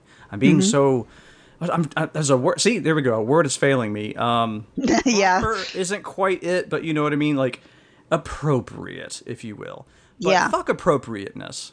Fuck not being able to tell somebody that you are upset that, that children have been murdered recently. I'm sorry, everybody. I have to talk about it just a little bit because it's yeah no it's it, no it, it's it's perfectly fine with me i i think it's horrifying and it, the fact that this has been going on so long i mean because this isn't the first time it's ever happened No, and know? in in hundreds and hundreds of years, this shit happens. And for Yeah. as long as we have this like etiquette system, this cordiality, where you can't even just say, "Hey, uh, I'm into some kink," you know, like if you can't even do that in front of people without them like, "You can't say that. You can't do that." Well, Mm-hmm. if you have a vi- in this fictional scenario, if you have a virus that goes unleash all of that that you've never explored, this is what you get. You Mm-hmm. Yeah. get people who just go fucking wild. I, I Yeah. another good contrast because I, I don't want to harp up too much on the the very real horrors there. I, I I just find it topical. It's also why I bring it up. But yeah. you do have Jim, who spoiler alert, we're getting spoilers now, big ones. Yeah. Jim, like any good uh, zombie movie, you do have your hero succumb to it in some way, or if you look at Night of the Living Dead, unceremoniously is treated as if, which we also get Yeah. in this movie. yeah. Uh, but with Jim, you're talking about passion, right? The extreme emotions that we experience. I love Mm-hmm. that Jim is so true in his love for Kat that Mm-hmm. When the gate is closed and he has no ability to get to her to hurt her, because that's one just the fleshy carn- carnal thing that he's kind of feeling at that moment, Mm-hmm. he very easily turns back into like my love for you would like to tell you that I've never been happier. He just appeals to her and it's it seems so evil and sadistic. Oh, and it's it's so blurry. It's so chilling. It's just chilling it, it's so chilling because you know people think of love as only being one thing. And you know there are certain explorations. Um, there's this song by um, the brian jonestown massacre okay. called wisdom. And it's all about this guy just you know basically saying well you're saying that i can't have sex with you. Well he says i can't make love. You first you say i can then you say i can't. Do you love me? At the very end of the song very softly the lyrics are like first you say it's okay then you say there's no way that i'm making love to you. But um, it just it just gets so soft. Like you can barely hear it. The the vocal is almost buried under the mix. Yeah it's if i thought i knew the reason why i've gone and fallen in love with you you're the one thing i believe in and i know quite well what i'm going to do. And here's here's the last verse. The one that you can barely hear. It's really almost subliminal. But first you say it's okay, then you say there's no way that I'm making love to you. You're the one thing I believe in, and I'll get my way or I'm going to kill you. jeez It, it's it's honestly it's one of the most just beautiful, gentle love songs right up until that moment. And then suddenly it just hits you with a hammer. And it, that I was it, you when you when you're describing that's the la- the final scene with Jim and Kat. Mm-hmm. That's what I'm thinking of. that's exactly how i felt because it feels so pure and then you Absolutely think- pure. it's so pure in the sense that love is your emotion. It's your desire still. Yes. and we we get so caught up in love feeling that because i love this person or this thing so much obviously it's appreciative and obviously it agrees or they agree. Uh, when even if it's to a certain extent and you have consent and you have uh, an agreement you're not the other person they have no idea what their love is like other than what they tell you so Yeah. i love that we see a literal divide between jim and kat in that moment where kat yes. is given the opportunity to make her own decision here Mm-hmm. and just he starts with that whole thing of like essentially i love you and i love you so much that i want to kill you and Yeah. that's that's that's the thing is that you know there's this whole thing where um, you know how uh, like some i don't know if you've ever heard like uh, parents you know saying to kids "I- you're so you're so adorable i love you so much i'm just gonna eat you up I had something similar to that today with my stepmother. She's like, I just want to pop your head off. yeah yeah you know but it but that's the thing there's that the, one of the most profound things about the film is is in the ending that how connected you know because of the extreme passions that are involved in true love and and desire and physical desire that it kind of crosses over into violence in a way you know what i mean In a lot of ways. Yeah, it- you know the the sexual act, the um, the violence of passion itself, particularly like when you're just getting started out with something. Um, when a, you're in a new relationship or affair, um, just how strong it is. But in that moment where, you, and as you pointed out, there's that literal divide. And again, it's it's kind of it's also I, I put, bring it back to that Dawn of the Dead scene, where's that there's that segregation. It's the only thing that's keeping that violence from exploding. Is that physical barrier? Mm-hmm. Which happens here too. That's why the conversation changes. He was just screaming and hollering up until that point until he realized the door is not going to get open. No. So then he just tries to. I mean, obviously, he's trying to get her to open it so he can hurt her. Oh yeah, But I do feel that there's also an honesty there. That's the one thing I did feel about everything that was. Uh, maybe it says a lot about me, but a very beautiful thing about that illness is that you are the most true and honest version of yourself you could ever be. exactly. There's no there was no lies. There's no deceit. Everybody's very honest about what they're thinking and feeling and doing, and you can act accordingly if you so wish. Yes.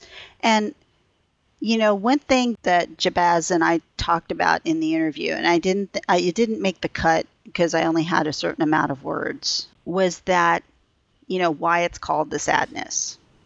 Oh yes, would love to hear this.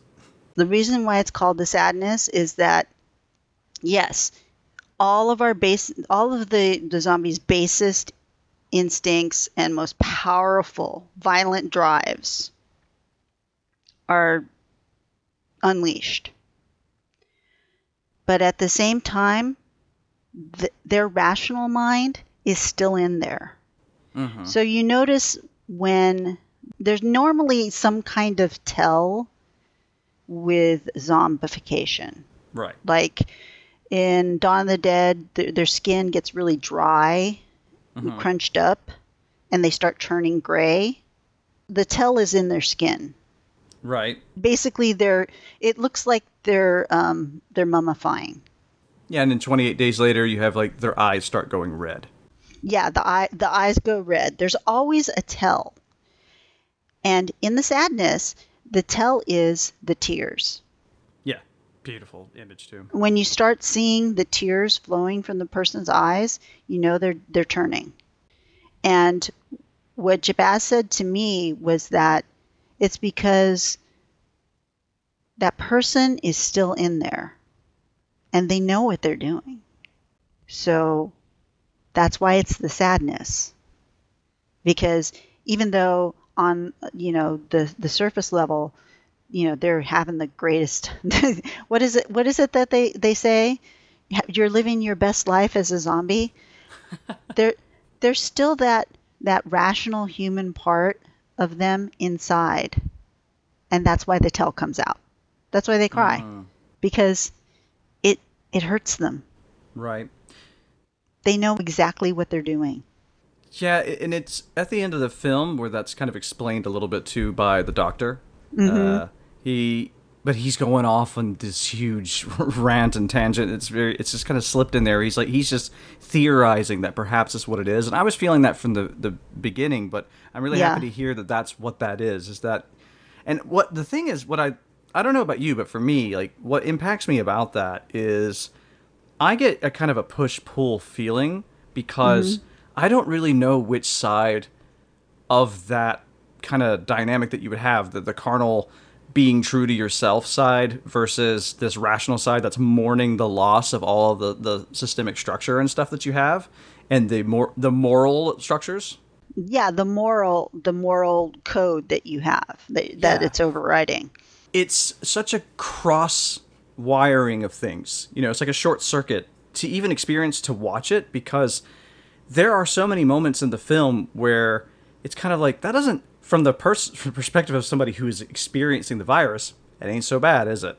I mean, you have No. the whole orgy scene in the hospital as well. Where it's like, Yes. that looks like a pretty good time, honestly. They're just kind of having fun. They look at them; they're so freaking happy.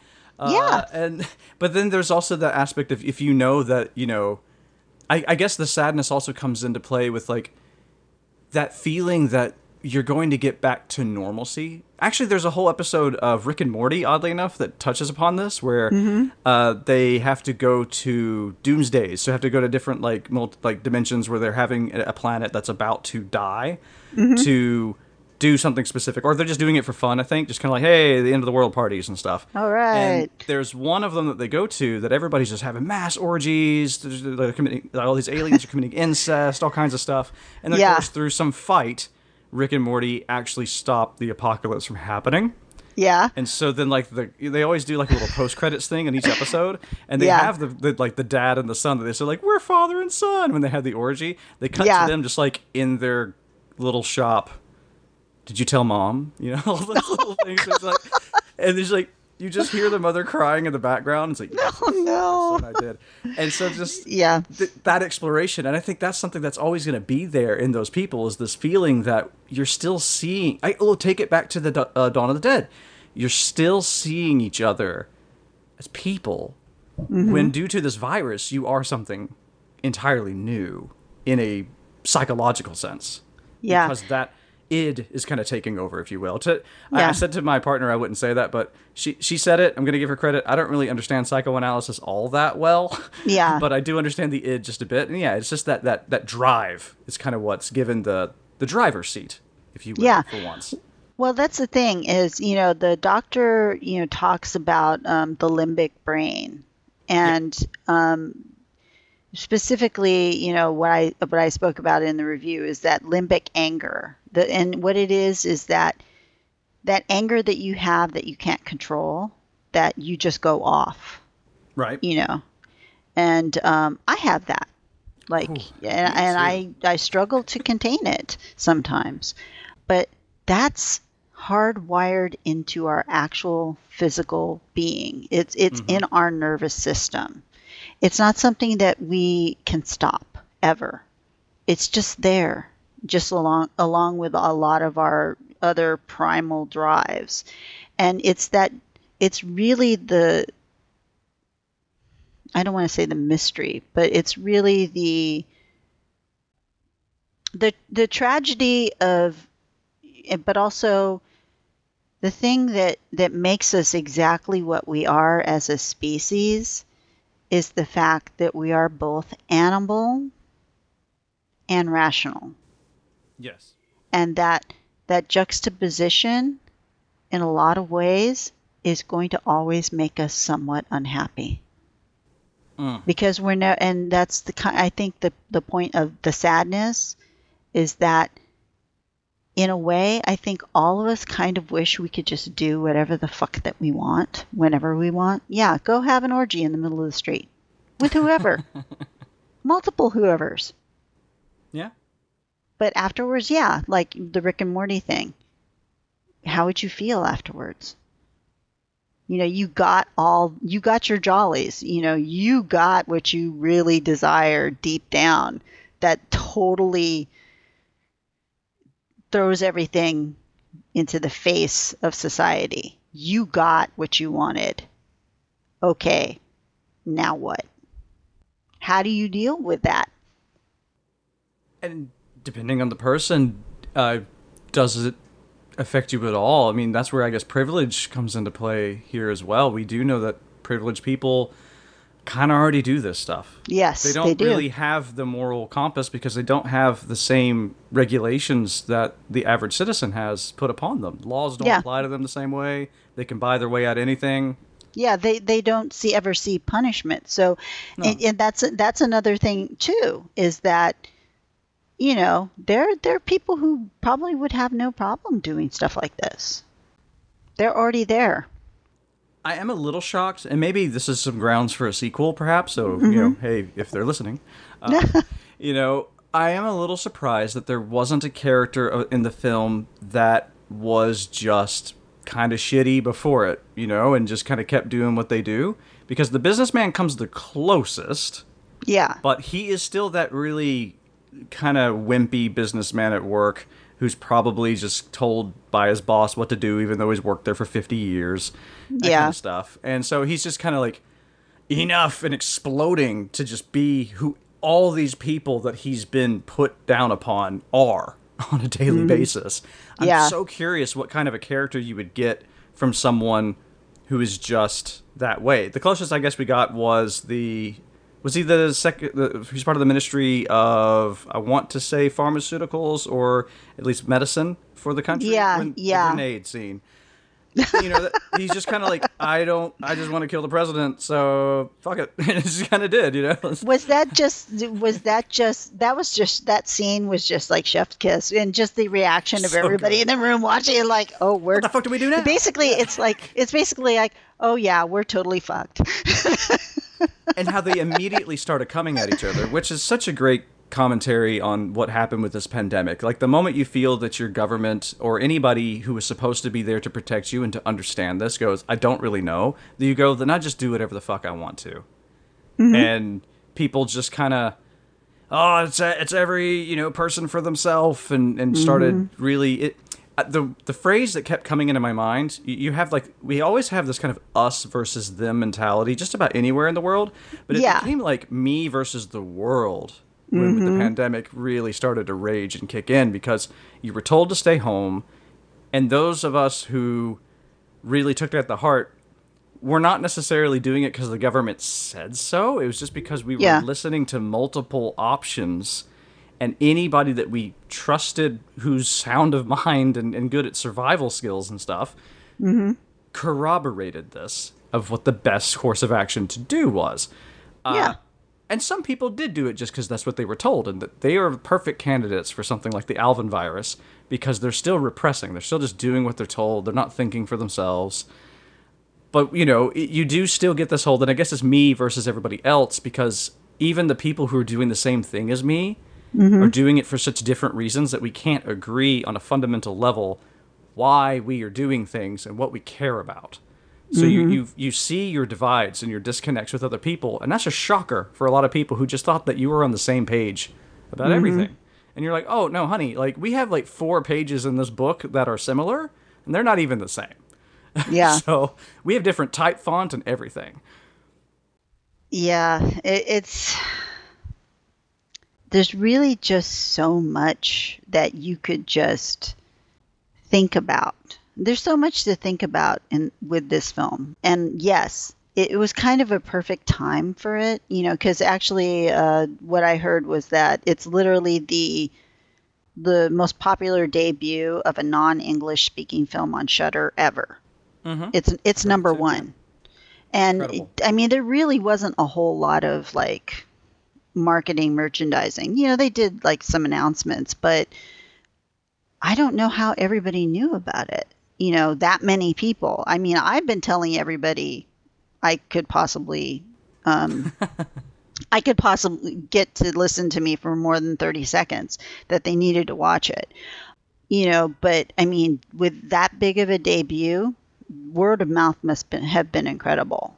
It really was the festival Yeah. circuit for this film. I, I caught wind of this one already sometime in 2021, Mm-hmm. and it went underneath my radar of what I was able to see just from you know me living in Amsterdam. I have to hit the virtual ones, and even then they have to not be geo locked, and then I also Mm-hmm. Yeah. have to have time to do it. So, True. Just all those things just have kept me from being a good reviewer. That's why I kind of stopped, kind of dedicating myself to that. I was like, y'all are better that that you do your thing. Uh, Yeah, and yeah, I, I, just can't do it. this right now. I cannot do this. Uh, but in this case, like the sadness has been on my radar for quite a while, and I will say, yeah, that Shudder hit was what really did it. That's when some of the people that I could tell hadn't even seen a little glimpse of it or heard any wind kind of drifting in the in the area were just Mm-hmm. going, "What is this movie?" You know. But I guess it's also a testament to Shudder's popularity and growth. Also, like yes. the, the Chainsaw Awards kind of kicking up their collaborations with Fangoria, Boulet Brothers, a lot of mainstream appeal. Of course, uh, Last Drive-In as well. Oh yeah, I just think that Shudder has now gotten to a point where they create mainstream rather than Mm-hmm. dragging mainstream in for appeal. yeah. Um, I would agree with that because I mean I've been a subscriber since 2016. I, I literally I was in line at Beyond Fest and a Shudder rep was walking down the line going, "Hey, would you like to try do a free trial of Shudder?" So I said, "Sure, why not?" Um, so I've been I've been subscribing to them for that long. You've seen the transformation then. I've totally seen the transformation. But um I mean if you actually go and look at Jabbaz's pay Jabbaz Jabbaz, um not sure how Canadians pr- pronounce that. This movie won a crapload of awards at the festivals. A bunch of awards. Rightfully so. I honestly, I knew as soon as it actually got out there, a lot of people were going to watch it, and there were a lot of people were going to love it, despite the fact that you know everybody's oh, it's the most hideous thing I've ever seen. Oh my god, it's so extreme. um, it, it didn't matter, and because he has such a light touch with it. Oh yeah, it's very watchable.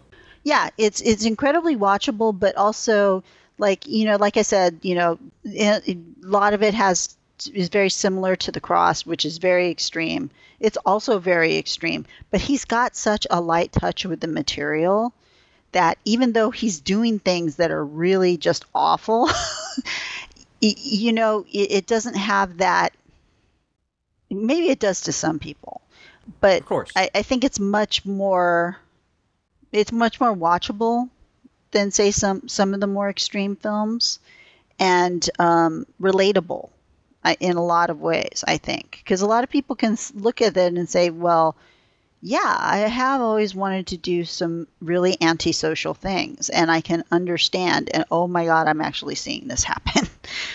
You know and it, it's i think it's eye-opening t- for a lot of people. You know there's also the visceral thrill of being able to see that stuff but also uh, and I, I talked to Jabbaz about this in, in the Fangoria review, is because I believe um, like the Crossed actually has a moral core. It really is. Did there the very first um, series? I mean, there's a lot of cannibalism in it. There's a lot of rape. There's a lot of just really awful, horrible things in it but it has a moral core. It's basically showing you like this is what we're like when we don't control ourselves.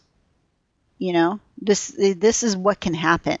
You know, say if we all decided to throw off our moral chains and do whatever the hell we wanted. Yeah. The conflict would be immense. Oh yeah, and that's kind of what the the moral thing is. Is that and then, you know explores other things, cowardice. You know, because once you know it starts getting to people get start getting put to it. You know, like do you stand up and maybe get killed, or worse? Um, because there is actually worse than being just being killed. Mm-hmm. What do you do? Do you hide and survive, or do you go out fighting? what do you do? It, it, it asks a lot of moral questions. You know, what type of person are you? When it comes down to this, what type of person are you?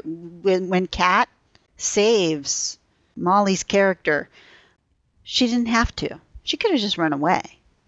I was shocked actually. I was like, "Girl, get out of there! What are you doing? Like she's gone. Leave her." yeah, no, and but that's the thing. That's not who Molly is. Then that's the thing is that both Molly and Jim are very moral characters. And watching the trans the slow transformation via, you know, infection, that makes it even worse because they fought the entire time to do the right thing. And once they're infected, it doesn't matter. that that's where a lot of the the bleakness kind of comes in. I think where a lot of people were kind of shocked too, because there is this cynical, almost nihilistic uh, glee to the film, kind of Oh, like yeah. showing you have Jim, you have Kat. Now, if you're on their side the whole way through, Mm-hmm. you're just you're terrified, you're tense. We're this conversation we've been having about you know the the the nature of humanity and seeing it and being shocked by it. However, if you've ever been in a situation where you've had to survive and you've had to really be a bit more cutthroat just to make sure that ev- and you can still be moral in these situations by the way. To make sure that everybody else is okay you can just kind of assess situations and see what do i need to do in the situation regardless of you know you can't just always be a hero and jump in like him jumping in with the the guy getting beaten up and him not assessing the situation.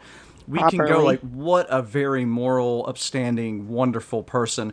I was looking at him like what a fool you are in a situation where this is the worst possible scenario. Everybody's gone completely bonkers and violent as hell. They're saying shit on your PA systems that they're gonna, you know, completely you fuck you up and fillet you and, and all kinds of stuff. Mm-hmm. And then you're gonna go out and not like just try to get out of here. I get if you can save somebody, but also just seeing how things were with the guy, I'm like, put him out of his misery and go. You know, if, Yeah. if you want to be kind, just look at him. Like he wasn't going to be walking away and recovering from that shit anytime soon. No. That's where this naivety comes into play because I think that's something that's worth criticizing to a certain extent in, in this whole pandemic that we've been in too. If you have too much of a, a moral code where you can sit mm-hmm. behind your computer and just bitch at people about what they should do and how they should feel and what they should be doing, are you actually helping people? Are you helping people survive? Are you contributing to the strengthening of your communities? Are you contributing to making sure people have water? All the things that you say people should be doing, what are you doing? Other Yeah. than just bitching and moaning about morality.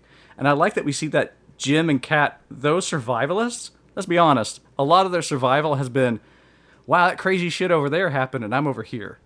Uh, a lot of them is them observing. it's just basically we were in the right place at the right time to Yeah, not exactly. get fillet. Exactly.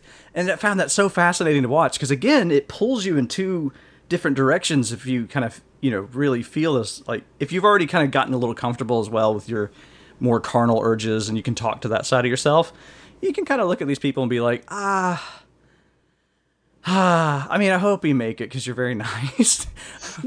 but I don't think you're gonna. Uh, yeah, I don't know if that's gonna work out for you. no, which is good horror movie stuff too. You always need to have characters where you're like, "I wouldn't do a damn thing you did in this movie." yeah.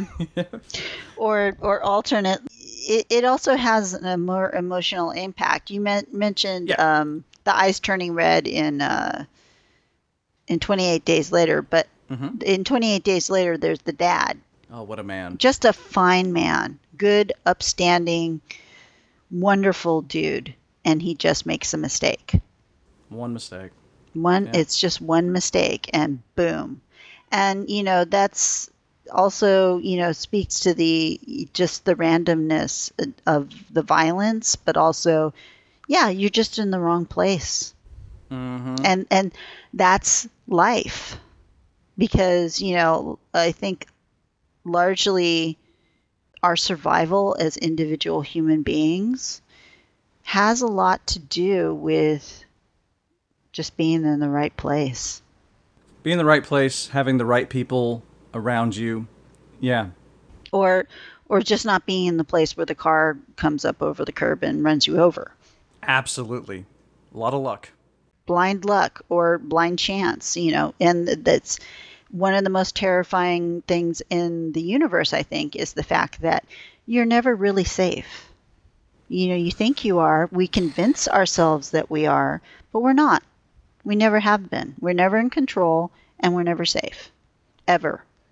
It's not how things work. Every second. I mean, if you think about the things that we could list off on just being on this planet, doing what we do, like you said, a car coming around the curb, your ceiling could fall in, you could trip and fall, toothbrush goes, whatever. There are accidents that can happen. You could just Every have day. Mm-hmm. a medical problem. But it goes even deeper than that. Like, if you just think about how, like, in a flash, this planet could just disappear. The universe is just, well, this is there to kill us, you know? Yeah, I mean, uh, just the right sized, right sized asteroid or meteor comes through, and it does, and it it doesn't go the right way. Boom, we're de- we're all dead. we're very lucky to have all the history that we have and value and Mm-hmm. to be able to explore the depth of our ability to feel and understand That's Mm-hmm. Yeah. such a beautiful thing and i'm so happy thank you universe for giving us the ability and time to do that Yeah, But you got to you got to know the that little bit of futility i think it humbles you just a bit if you do that to where you live your life according to like I, like you know it all comes back to what you were saying at the beginning of our conversation how you've lived a life where you've tried to put the best that you can do into everything that you do while not hurting other people along the way and that's the thing. If you kind of realize your own mor- mortality, the futility of even struggling against chance, mm-hmm. why would you go out of your way to make other people suffer? yeah, What what would be the point of that? I mean, why? Who are you? Who are you? Exactly. Really? Yeah, you're not God. Not that I believe in God, but um, you if know, there was one, it's not you. yeah, it's certain. It it definitely, dude. You're from the valley. It's not you. no, sorry. you know, and Uh. you know that's the thing, it, and it goes back to like um, the businessman and his dark god energy. Mm-hmm. He's he's become the god of his own little world. Everything is his. Everything he wants. And all it takes is a fire extinguisher and somebody else who says that's not true. Yeah, not gonna. No, Love that's that. not happening. Like, Exactly. And th- that's one of the most. Uh, again, also one of the most beautiful things in in the film is how that happens. It's just like, nope. Nope, and we're done. like this, this Yeah. had enough of his shit. It basically, yeah, and th- that's one of the things that I really, really enjoyed. uh, Is, is honestly is Kat in that moment where she's just like, essentially, fuck this. Yeah. And No so more. there's a lot of other stuff in this film on on a not even on that more global pandemic level or humanity, you know, nature of humanity level, but it's just simple things like and I say simple, this is still devastating stuff for a lot of people, but you Yeah. know, like how women are treated in society and, and how, mm-hmm. you know, I, I loved in Kat's story. You see her being coddled by Jim from the very beginning.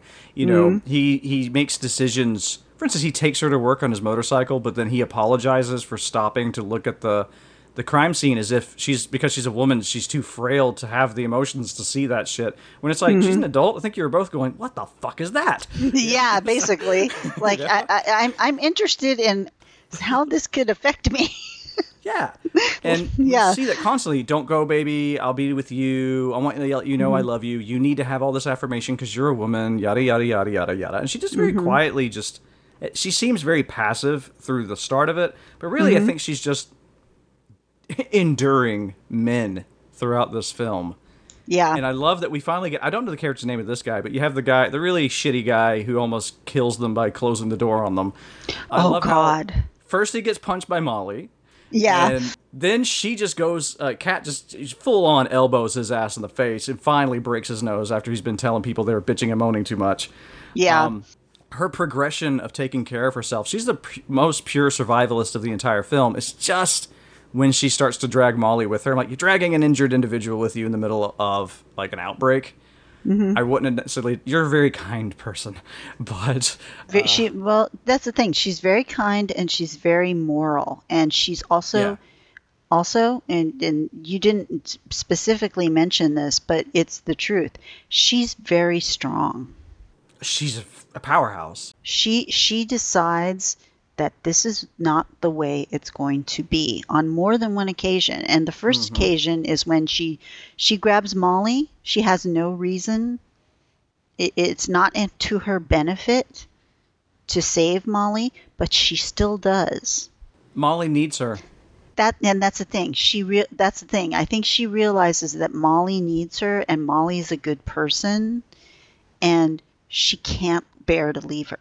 That that that's against that goes against everything who that she Right. is, and you know, from a character standpoint, you know, as an actor, that totally rings true. Mhm. It says a lot.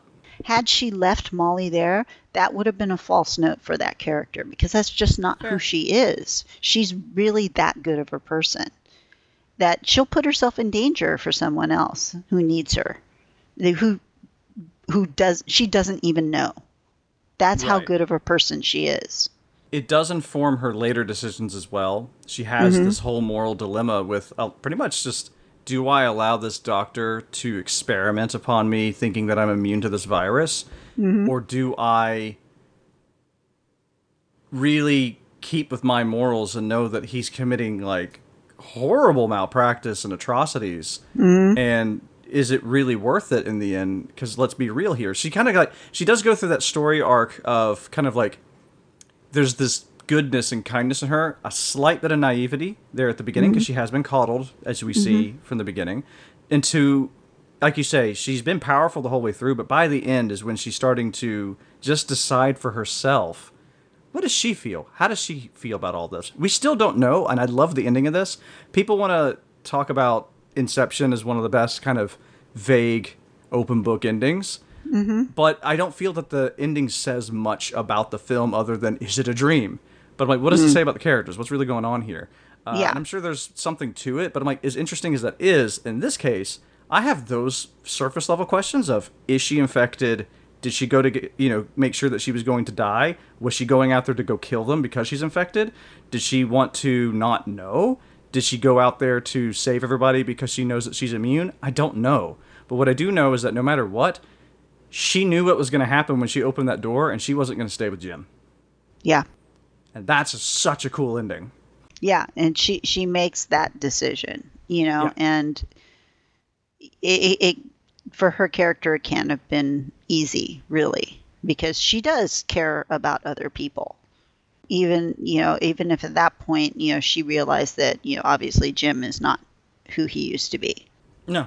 she No, still cares, you know, and she cares very deeply about other people, which, you know, that's one of the most tragic things about the whole film is that, you know, because you've seen, you've seen it, you know, there are- in zombie movies, there are a lot of anti-heroes, Right. you know, like, Dude, it's got to be done.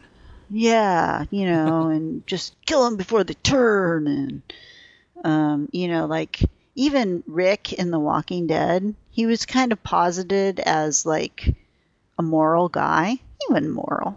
No. No, He's a cop.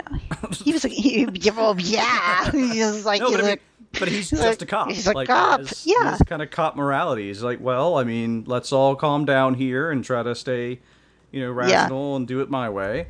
Honestly, he was he was kind of a, a pompous ass, to be honest. I know everybody loved his character, but I mean, he was kind of dumb and he, pompous, really kind of in love with himself. And honestly, I never really liked him. you know, I'm gonna be honest. Yeah. He has a god complex. Yeah, big time. B- He's Mr. Savior. And I have sus- his his motives are suspect. I don't believe that they're related to his character. Mm, okay. But with Jim and Kat, their motivations and their their characters, they're clean, they're pure. They really are good people. And that's that's what makes what happens actually much more tragic and why it's more affecting because you you see these genuinely good people just get put through all of this and then to what happens, you know, it's like damn. Yeah. Yeah, that then that's why I was sitting there at the end going. So that's the like- moment that made you cry. yeah, what it, the moment like when they're you know they're on the both sides of the fence uh, or the gate, and just it's over, and That ending. yeah, they're just it's just so it's done, and they were they were so wonderful together, and it's just done. It reminds me of a film that I covered recently, actually, in the podcast, uh, when I discussed The Fly. We also just discussed like the power Mm-hmm. Oh, of a cut to black, not even a fade to black, just boom. Boom, This done. is how it fucking ends, you know? yeah, And it's only because that story for them is ended. Like you have in The Fly, where, you know, uh, Ronnie has shot Seth in the face. And Yes. She's screaming, and it's just over. Hey, hey, it all it's all done now. Even though there's a lot still in the background that you're kind of, eh, don't worry about that. This is Yeah. done. Sit in it's it. it's it's over. It was their story, a and now it's done. Yeah. And and that's the thing is at the heart. You know, I, I think what I said about it is that love never really dies, and that's what this is. Is that the love didn't die. He No. still loves her every bit as much as he did before he turned. It's just that now that he's turned, that love has turned into a violent urge to kill her. Yeah. The I could gobble you up syndrome. Mm-hmm. Yeah. I think honestly you see like you almost see a sense of pride in his eyes watching her just stand up and go do her thing. Mm-hmm. Because he doesn't seem overly. You know, normally we get the really puppy-eyed tragedy kind of thing, and maybe him start laughing again to show that he has a sadness. But in this case, he's just constantly, just very calmly smirking, watching mm-hmm. her go, and then it's just end. Yeah. It, it's just it, it's in my opinion it's a very that's that's really what kind of put it over the the top for me as making it one of my favorite films of 2021 but also favorite zombie apocalypse films is it's just the surety of the storytelling and just that finality in that scene mm-hmm. it's just I don't want to say it's chilling. It's not. It's not chilling. It's just so final. Very confident. It's a very strong statement. Yeah. It's like a blow, really, to just the entire audience. It's just like, this is what you're getting. there was never going to be a happy ending. which a lot of these movies don't get but in Yeah. this case like and i didn't see a happy ending coming by any means Mm-hmm. Yeah. i just didn't expect it to be this kind of i think the the there is a chilling part to it i guess because you're not used to them be having a chilling ending you're used to them having this kind of uber tragic kind of end but Mm-hmm. the tragedy had already taken place way earlier on in the film Yeah. in this case, I think we're at a point where you have that chill of, I guess it's just the way it is. And if you can accept that, you're just like, fuck, what does that say about me? yeah. You're just like, but you don't really have a. You don't really have another option. I mean, what are you going to do? What are you, what are you gonna do what are you gonna do about it and th- you know that's kind of it, it's that the way of the world is that's just the way it is it's y- you know it is what it is you know when uh-huh. people like want to separate themselves from something that that's so so upsetting. And that, that and that's really the basis of it. It's so upsetting. You know I, and i i don't know if i agree that like with like dawn of the dead it's it's just kind of like a you know we're probably not going to make it.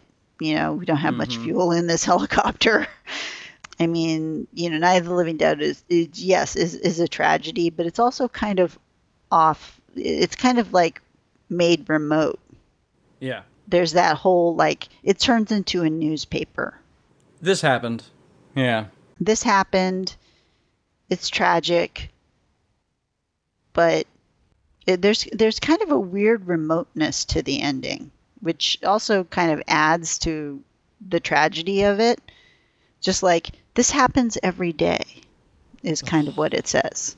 Yeah. Oh, yeah. Mm-hmm. yeah you know and and you put that in in context with you know like the george floyd killing and uh you know all the many instances of you know black men being murdered by the cops Mm-hmm.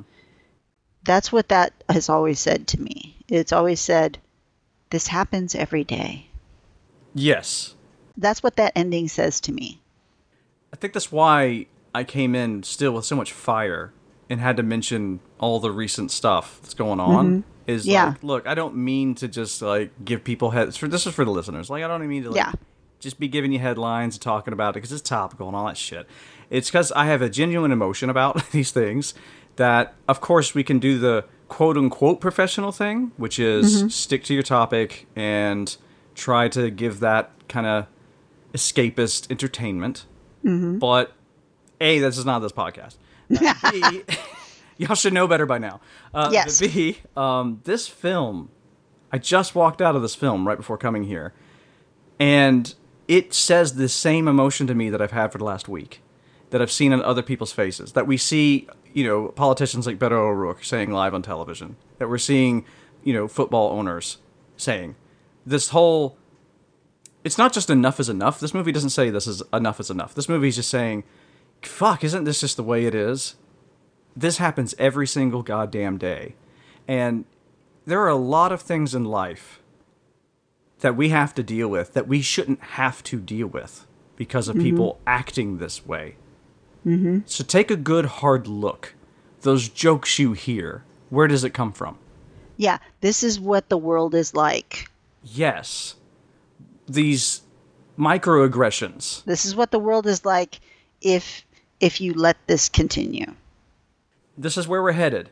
Mm-hmm. If you don't just get a bit more of a spine sometimes and calmly, you don't have to be a mass aggressor and be just like these people in this movie. It's not a two sides thing. Too many people are making it, well, if I act aggressively back to aggressors, then I'm solving the problem. Where all you have to do is just remind somebody, do you like it when I act that way to you about things you don't like or disagree with you about things? Oh, mm-hmm. no. Okay, well, then stop being a dick.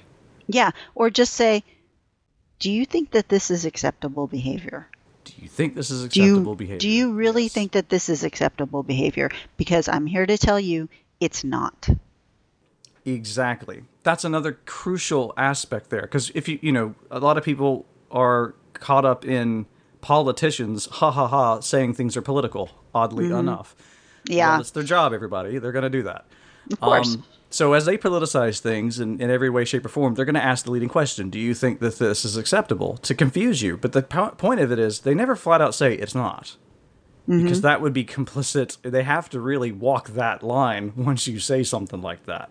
Mm-hmm. If you know in your heart, in your moral code, what you feel is right and wrong, you can share that. You do not have to be somebody who's preaching at the grocery stores or doing No. crazy, just violent, horrible, hateful stuff. Try to put that hate, soak it in, get a bath, listen to some angry music, do read the crossed, you know? yeah. uh, get some of that shit out, but then very calmly assess what good can you provide and what is not acceptable anymore and what will you not accept. Not accepting it is flat out just saying, nah, I'm good. When Yeah. somebody offers you a thing that is just wrong. you know, you, well, Henry Rollins uh, would say, just because someone hands you a pile of shit, you don't have to take it. There you go. There you go. Yeah, and that's that's the character of Kat is very much that. It, She it- is. She is. She's like, in for the most part, polite up until a certain point, but saying, um, "No, that's not acceptable. I don't. I won't let you do that to me." She even says to the businessman during their first altercation, which, oh, my partner, by the way, she's just like, oh, I hate the scene so much. She was just like, Yeah. she everything she said was like, "Oh, when's he gonna do this?" Then he did the next thing. She just mapped out the course of action that these people do. She's like, "So how is he gonna very slyly try to get his hands on her?" And then he touches her knuckle. And she's like, "Oh my god!" Oh, she like threw a pillow. It's like, "I'm done." You know, like it's like I can't, I can't take it anymore. it's too real. I Yeah. love how Kat. You would think that the he's you know his what he bitches about is she's not being polite because she's telling him what her boundaries are and she's saying I'll go to the cops. But Yeah. she is very polite because she's not screaming to everybody like, "Hey, I have a rapist on my hands and he's committing sexual assault and I'm going to call the cops and you should beat him up and making a big scene." She's just telling him, "If you do one more thing, I'm giving you the one warning. If you breach this boundary, it is sexual assault." Yes. That's just how it is. And Yeah. that's fine. Cut your boundaries in the line in the sand and tell people not to cross it. Calmly. And read your book. and you know that's that's one of the things that I think that we're failing as peop- as individuals and as a society is that we're not teaching people or encouraging people to it's not even real like horrible like big loud confrontation it's just basically saying no you know we're just yeah it's just saying no. It's just saying no i don't accept that.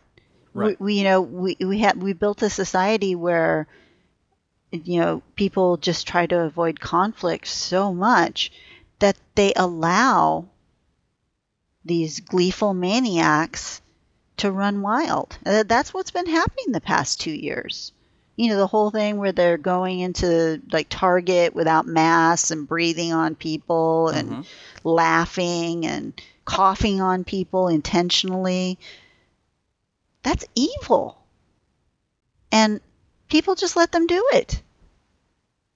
You know Well- uh you, you, and, and here's the thing is like yes i know that you know what i'm saying when we let them do it is that we when somebody you know is walking around you just don't say you know you're supposed to have a mask on in here and you know we didn't enforce it We just said, whatever. You know, it, we're, we're gonna we're gonna put out this dictate, but we're not gonna put any teeth into it. We're not gonna actually stand up to people who say who do you know just flip us off. We're just gonna meekly accept it, which that meek acceptance gives the transgressor tacit permission to do whatever the hell they want. You're not going to do anything about it. You're not going to do anything about it. I can do whatever the hell I want. And that's where this leads. And that's the thing, it's already gotten to a certain point, you know, where you got those roaming bands of anti maskers and anti vaxxers breathing on people, assaulting people, pulling people's masks off, dis- totally disrespecting other people's boundaries. It can only get worse. They have to be told no at some point. and unfortunately, they have to be told no by the right people. It's not. We have we've gotten to a point now where your personal boundaries are not enough for anybody anymore. They can touch your face. They can take your mask off. They can cough in your face. They can push you around. And if you scream, "Hey, get the fuck off of me," then you are either being aggressive or they are going to engage in a fight with you. But you don't have any guidance anywhere. Anybody who's supposed to be in a position to say, "Well, let's all get it, stop that. Let's both of Yeah, that's not acceptable. alone. That's not Yeah. acceptable behavior." We go after the fact, after you've had like a bloody brawl, that Mm-hmm. you either you both get arrested or the person who is being accosted gets arrested because they were the first one to shout and Mm-hmm. get really loud about it. I can tell you a story. Sure. This happened to me a, a month and a half ago. I wear my mask everywhere, and I was in downtown LA. I was going upstairs to a doctor's office, and it was a security building on Figueroa. I was there today again. And I was usually because they send you up to a specific floor. Usually you're in the elevator by yourself because they're they're sending you up to the 10th floor. So if somebody else gets in the elevator, they're not going to be able to press the button to go to 8. They they wait for the next one. That's generally how it works in this particular building. You know, you come in and you say, "Hey, I'm going to such and such office." They go, "Okay." And uh, you press the button, door opens, they send it up to 10. It's a security building. So I'm standing in the elevator with my mask on, waiting to go up to the 10th floor.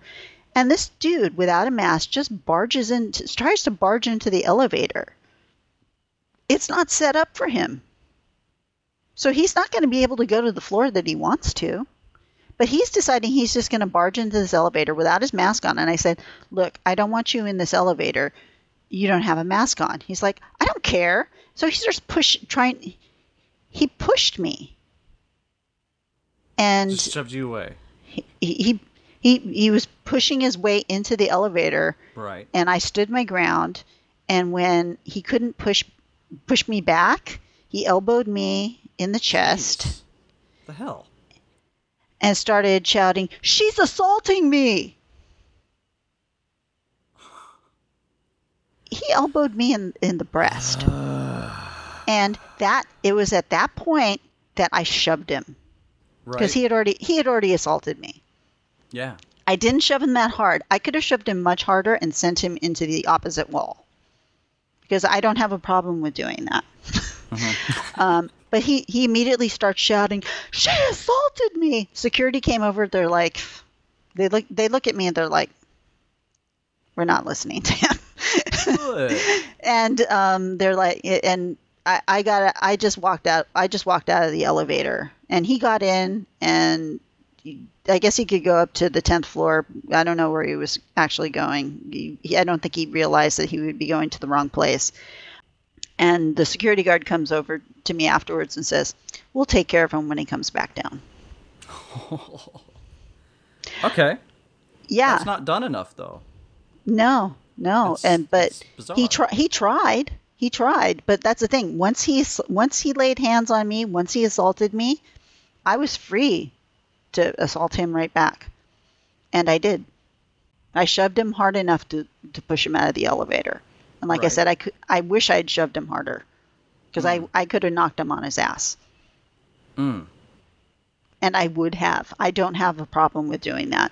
the fact that you would even have to, it's just this is shit I dealt with when I was six years old. For Christ's sakes, like we're talking about people who are still in this childish, like they, you know, they won't let me do a thing, or indeed they like flick your ear a lot, and you just turn around and you like slap their hand. He slapped me.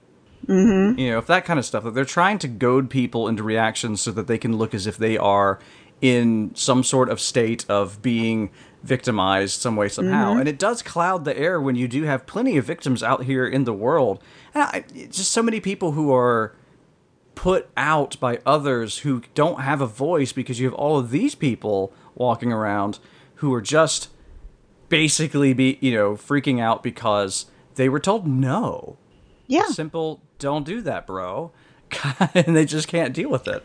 Well, and that's the thing is that I think essentially the problem, and I can see this getting worse, um, is that they haven't been told no enough.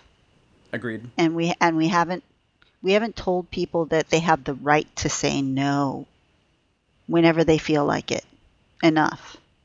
I agree. They or push back if someone tries to hurt them but we're also not seeing our leaders say no. We're not seeing our leaders go to organizations like the NRA and saying, "No, you can't promote this particular gun. No, you yeah. can't promote that particular thing. That is very dangerous and irresponsible. You can't do that." And no, that's exactly what I'm saying is that we're being let down by our leaders because they won't yeah. they won't friggin' say no. And that's why I get so that's why I get so angry. You know, because I think Mark Stone was his name, the one who um, got in Ted Cruz's face and just started asking him questions. That's right. the way they should be questioned at all times. They're, they're used, used to, to they're used they're that's the thing. They're now that used to be the way it was, but now they're used to just people going, "Oh, accepting that they're not getting an answer." Yeah. And journalists need to sit there and go, no, you did not answer this question. I'm going to ask you this question until either you run away and prove that you're a coward and a liar, or you answer me. You know, that's that's what we're really lacking, I think. It, it doesn't have to be confrontational or argumentative. It doesn't have to be mean or angry. It just has to be firm. Yes. You have you have to put that that strength of character behind it, where you say, no, that's not that behavior is not acceptable. That's the only way they learn. I agree. It is the only way they learn. And, and, and to tie it back into the sadness, I think this is a great mm-hmm. place to wrap up. Actually, is yeah, because it's such a great lesson to, to kind of leave everybody on, just like the films. Just going to leave you on this. Uh, is just you know you have this character of Kat whose whole attitude the whole way through is non-confrontational but firm. Yeah. She just has her boundaries. She doesn't really it just just because she has a boyfriend who coddles her a bit and kind of mm-hmm. tells her what's going on. She's the one who's disappointed about not, you know, being able to go to that trip. She's like, "Fuck that! I want to get a tan, dude. I don't care about your stupid job." you know, she says everything that she's feeling, just like anybody else does, and I think that's also why this immunity that we see, whether it is an immunity or not, like I said, it's interesting that we don't see what it's like for a character who's already kind of like pretty okay with who they are and not mm-hmm. repressing a bunch of shit and thinking, oh, I got to act a certain way. She's like, nah, I pay my dues. I live my life. Leave me the fuck alone and let me read this book. That's pretty much how the world could work if we all supported each other in doing that a bit more of just, hey, no. So I want to thank you so much for that whole discussion because I think it's such an important one. Mm-hmm. It's not a matter of one opinion versus another opinion on any topic. When we're, no. what we're attacking is the sheer lack of introspection, self awareness, and accountability. And then you see this sort of a story that kind of shows you, like, well, this is a world without accountability. Exactly. Do you want to live in that world? Also, if you don't want to feel all these things, it's pretty damn entertaining. so there is that too. so what I wanted to make that clear. There's the ch- there's the cherry on top of the fact that this the visceral thrill of watching what's going on and the entertainment value of how the film is put together it, it, it's amazing it, it's an amazing uh, first film an accomplishment for a first a first time. I- He's not a first time director. He directed a short before this, but um, for, for his first time feature, incredible work as a first feature. Just I'm I can't even tell you how excited I am the thought that he for his next film. And people are already trying to push like James Herbert adaptations on him. and that's the thing is he could, he's one of the people who could probably adapt James Herbert successfully. Who's I don't think has been adapted successfully. Um, used to be J.G. Ballard was the one that couldn't be adapted. Uh, James Herbert is the one of the other frontiers of like just ultra violent moral morality tales. And I, and I think they're right. They that yeah, he could probably ace it. It's a question of whether he'd actually want to do it. or make something similar. Uh, I mean, if he wrote Yeah. this himself, I just think like, hey, keep that keep that finger on that pulse. Show us what you're observing, and keep that confidence in both your filmmaking abilities and what you have to say. To to do such a good job of making it to where you know the first viewing of this was so harrowing for me, but it's not like those extreme movies where just the details are just making you go, I can't sit through this. It's more like I mm-hmm. can turn off and not read the subtitles and just kind of go, what the hell, the whole way through, and still just kind of mm-hmm. enjoy this movie like any other Oh, yeah. movie. And Oh, I yeah. that about it. There's that there's that level of entertainment, but he never sinks down to the the video game type thing where you Comes know like a lot though. of well, you know, there has to be kind of that sense of abandon, but he never makes it into like a pure video game like sometimes something like World War Z. Oh yeah, yeah, I get what you mean there. where yeah, it, where yeah. it's like it, it looks like a video game, and uh, the carnage is like a video game.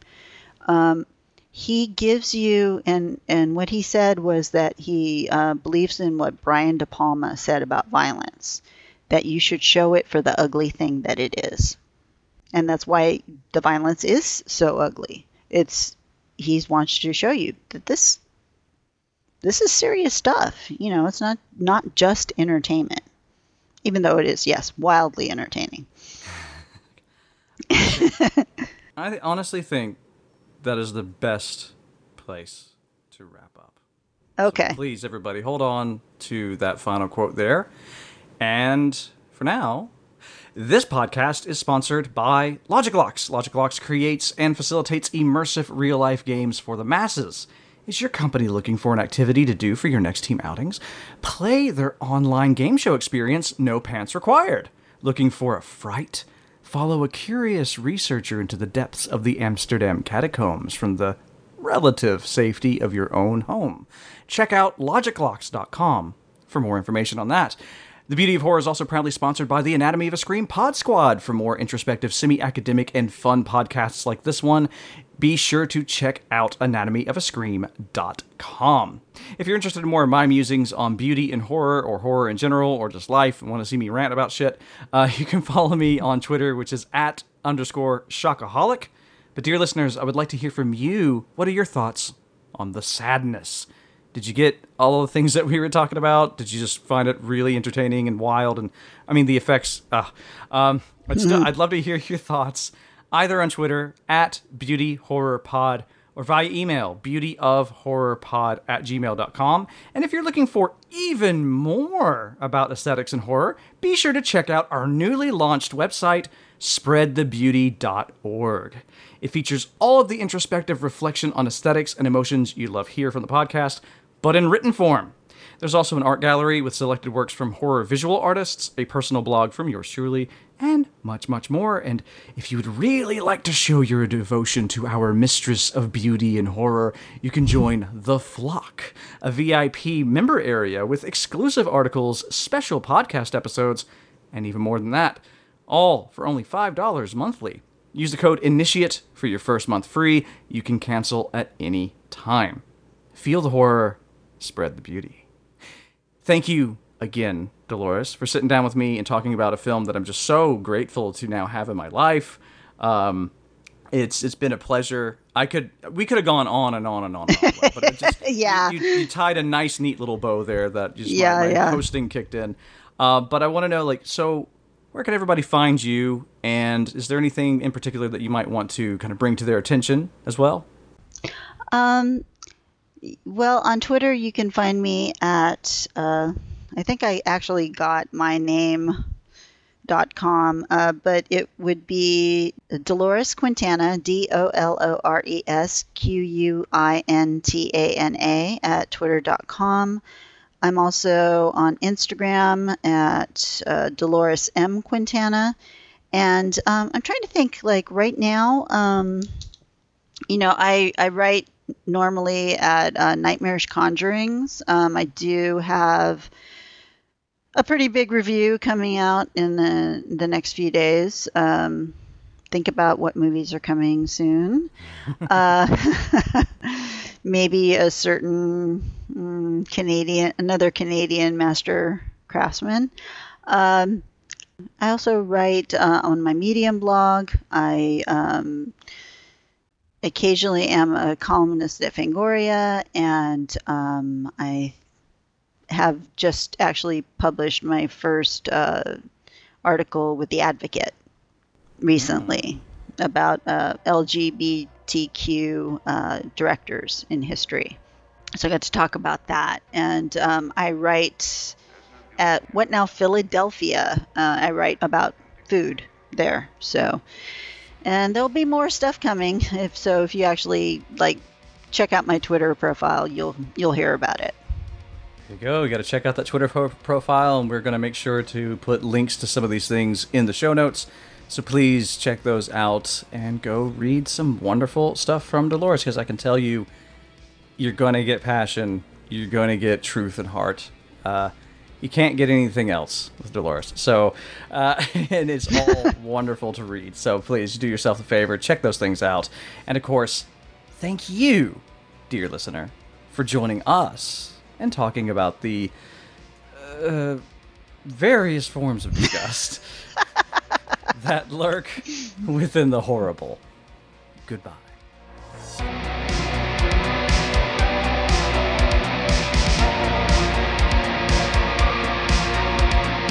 There's no duty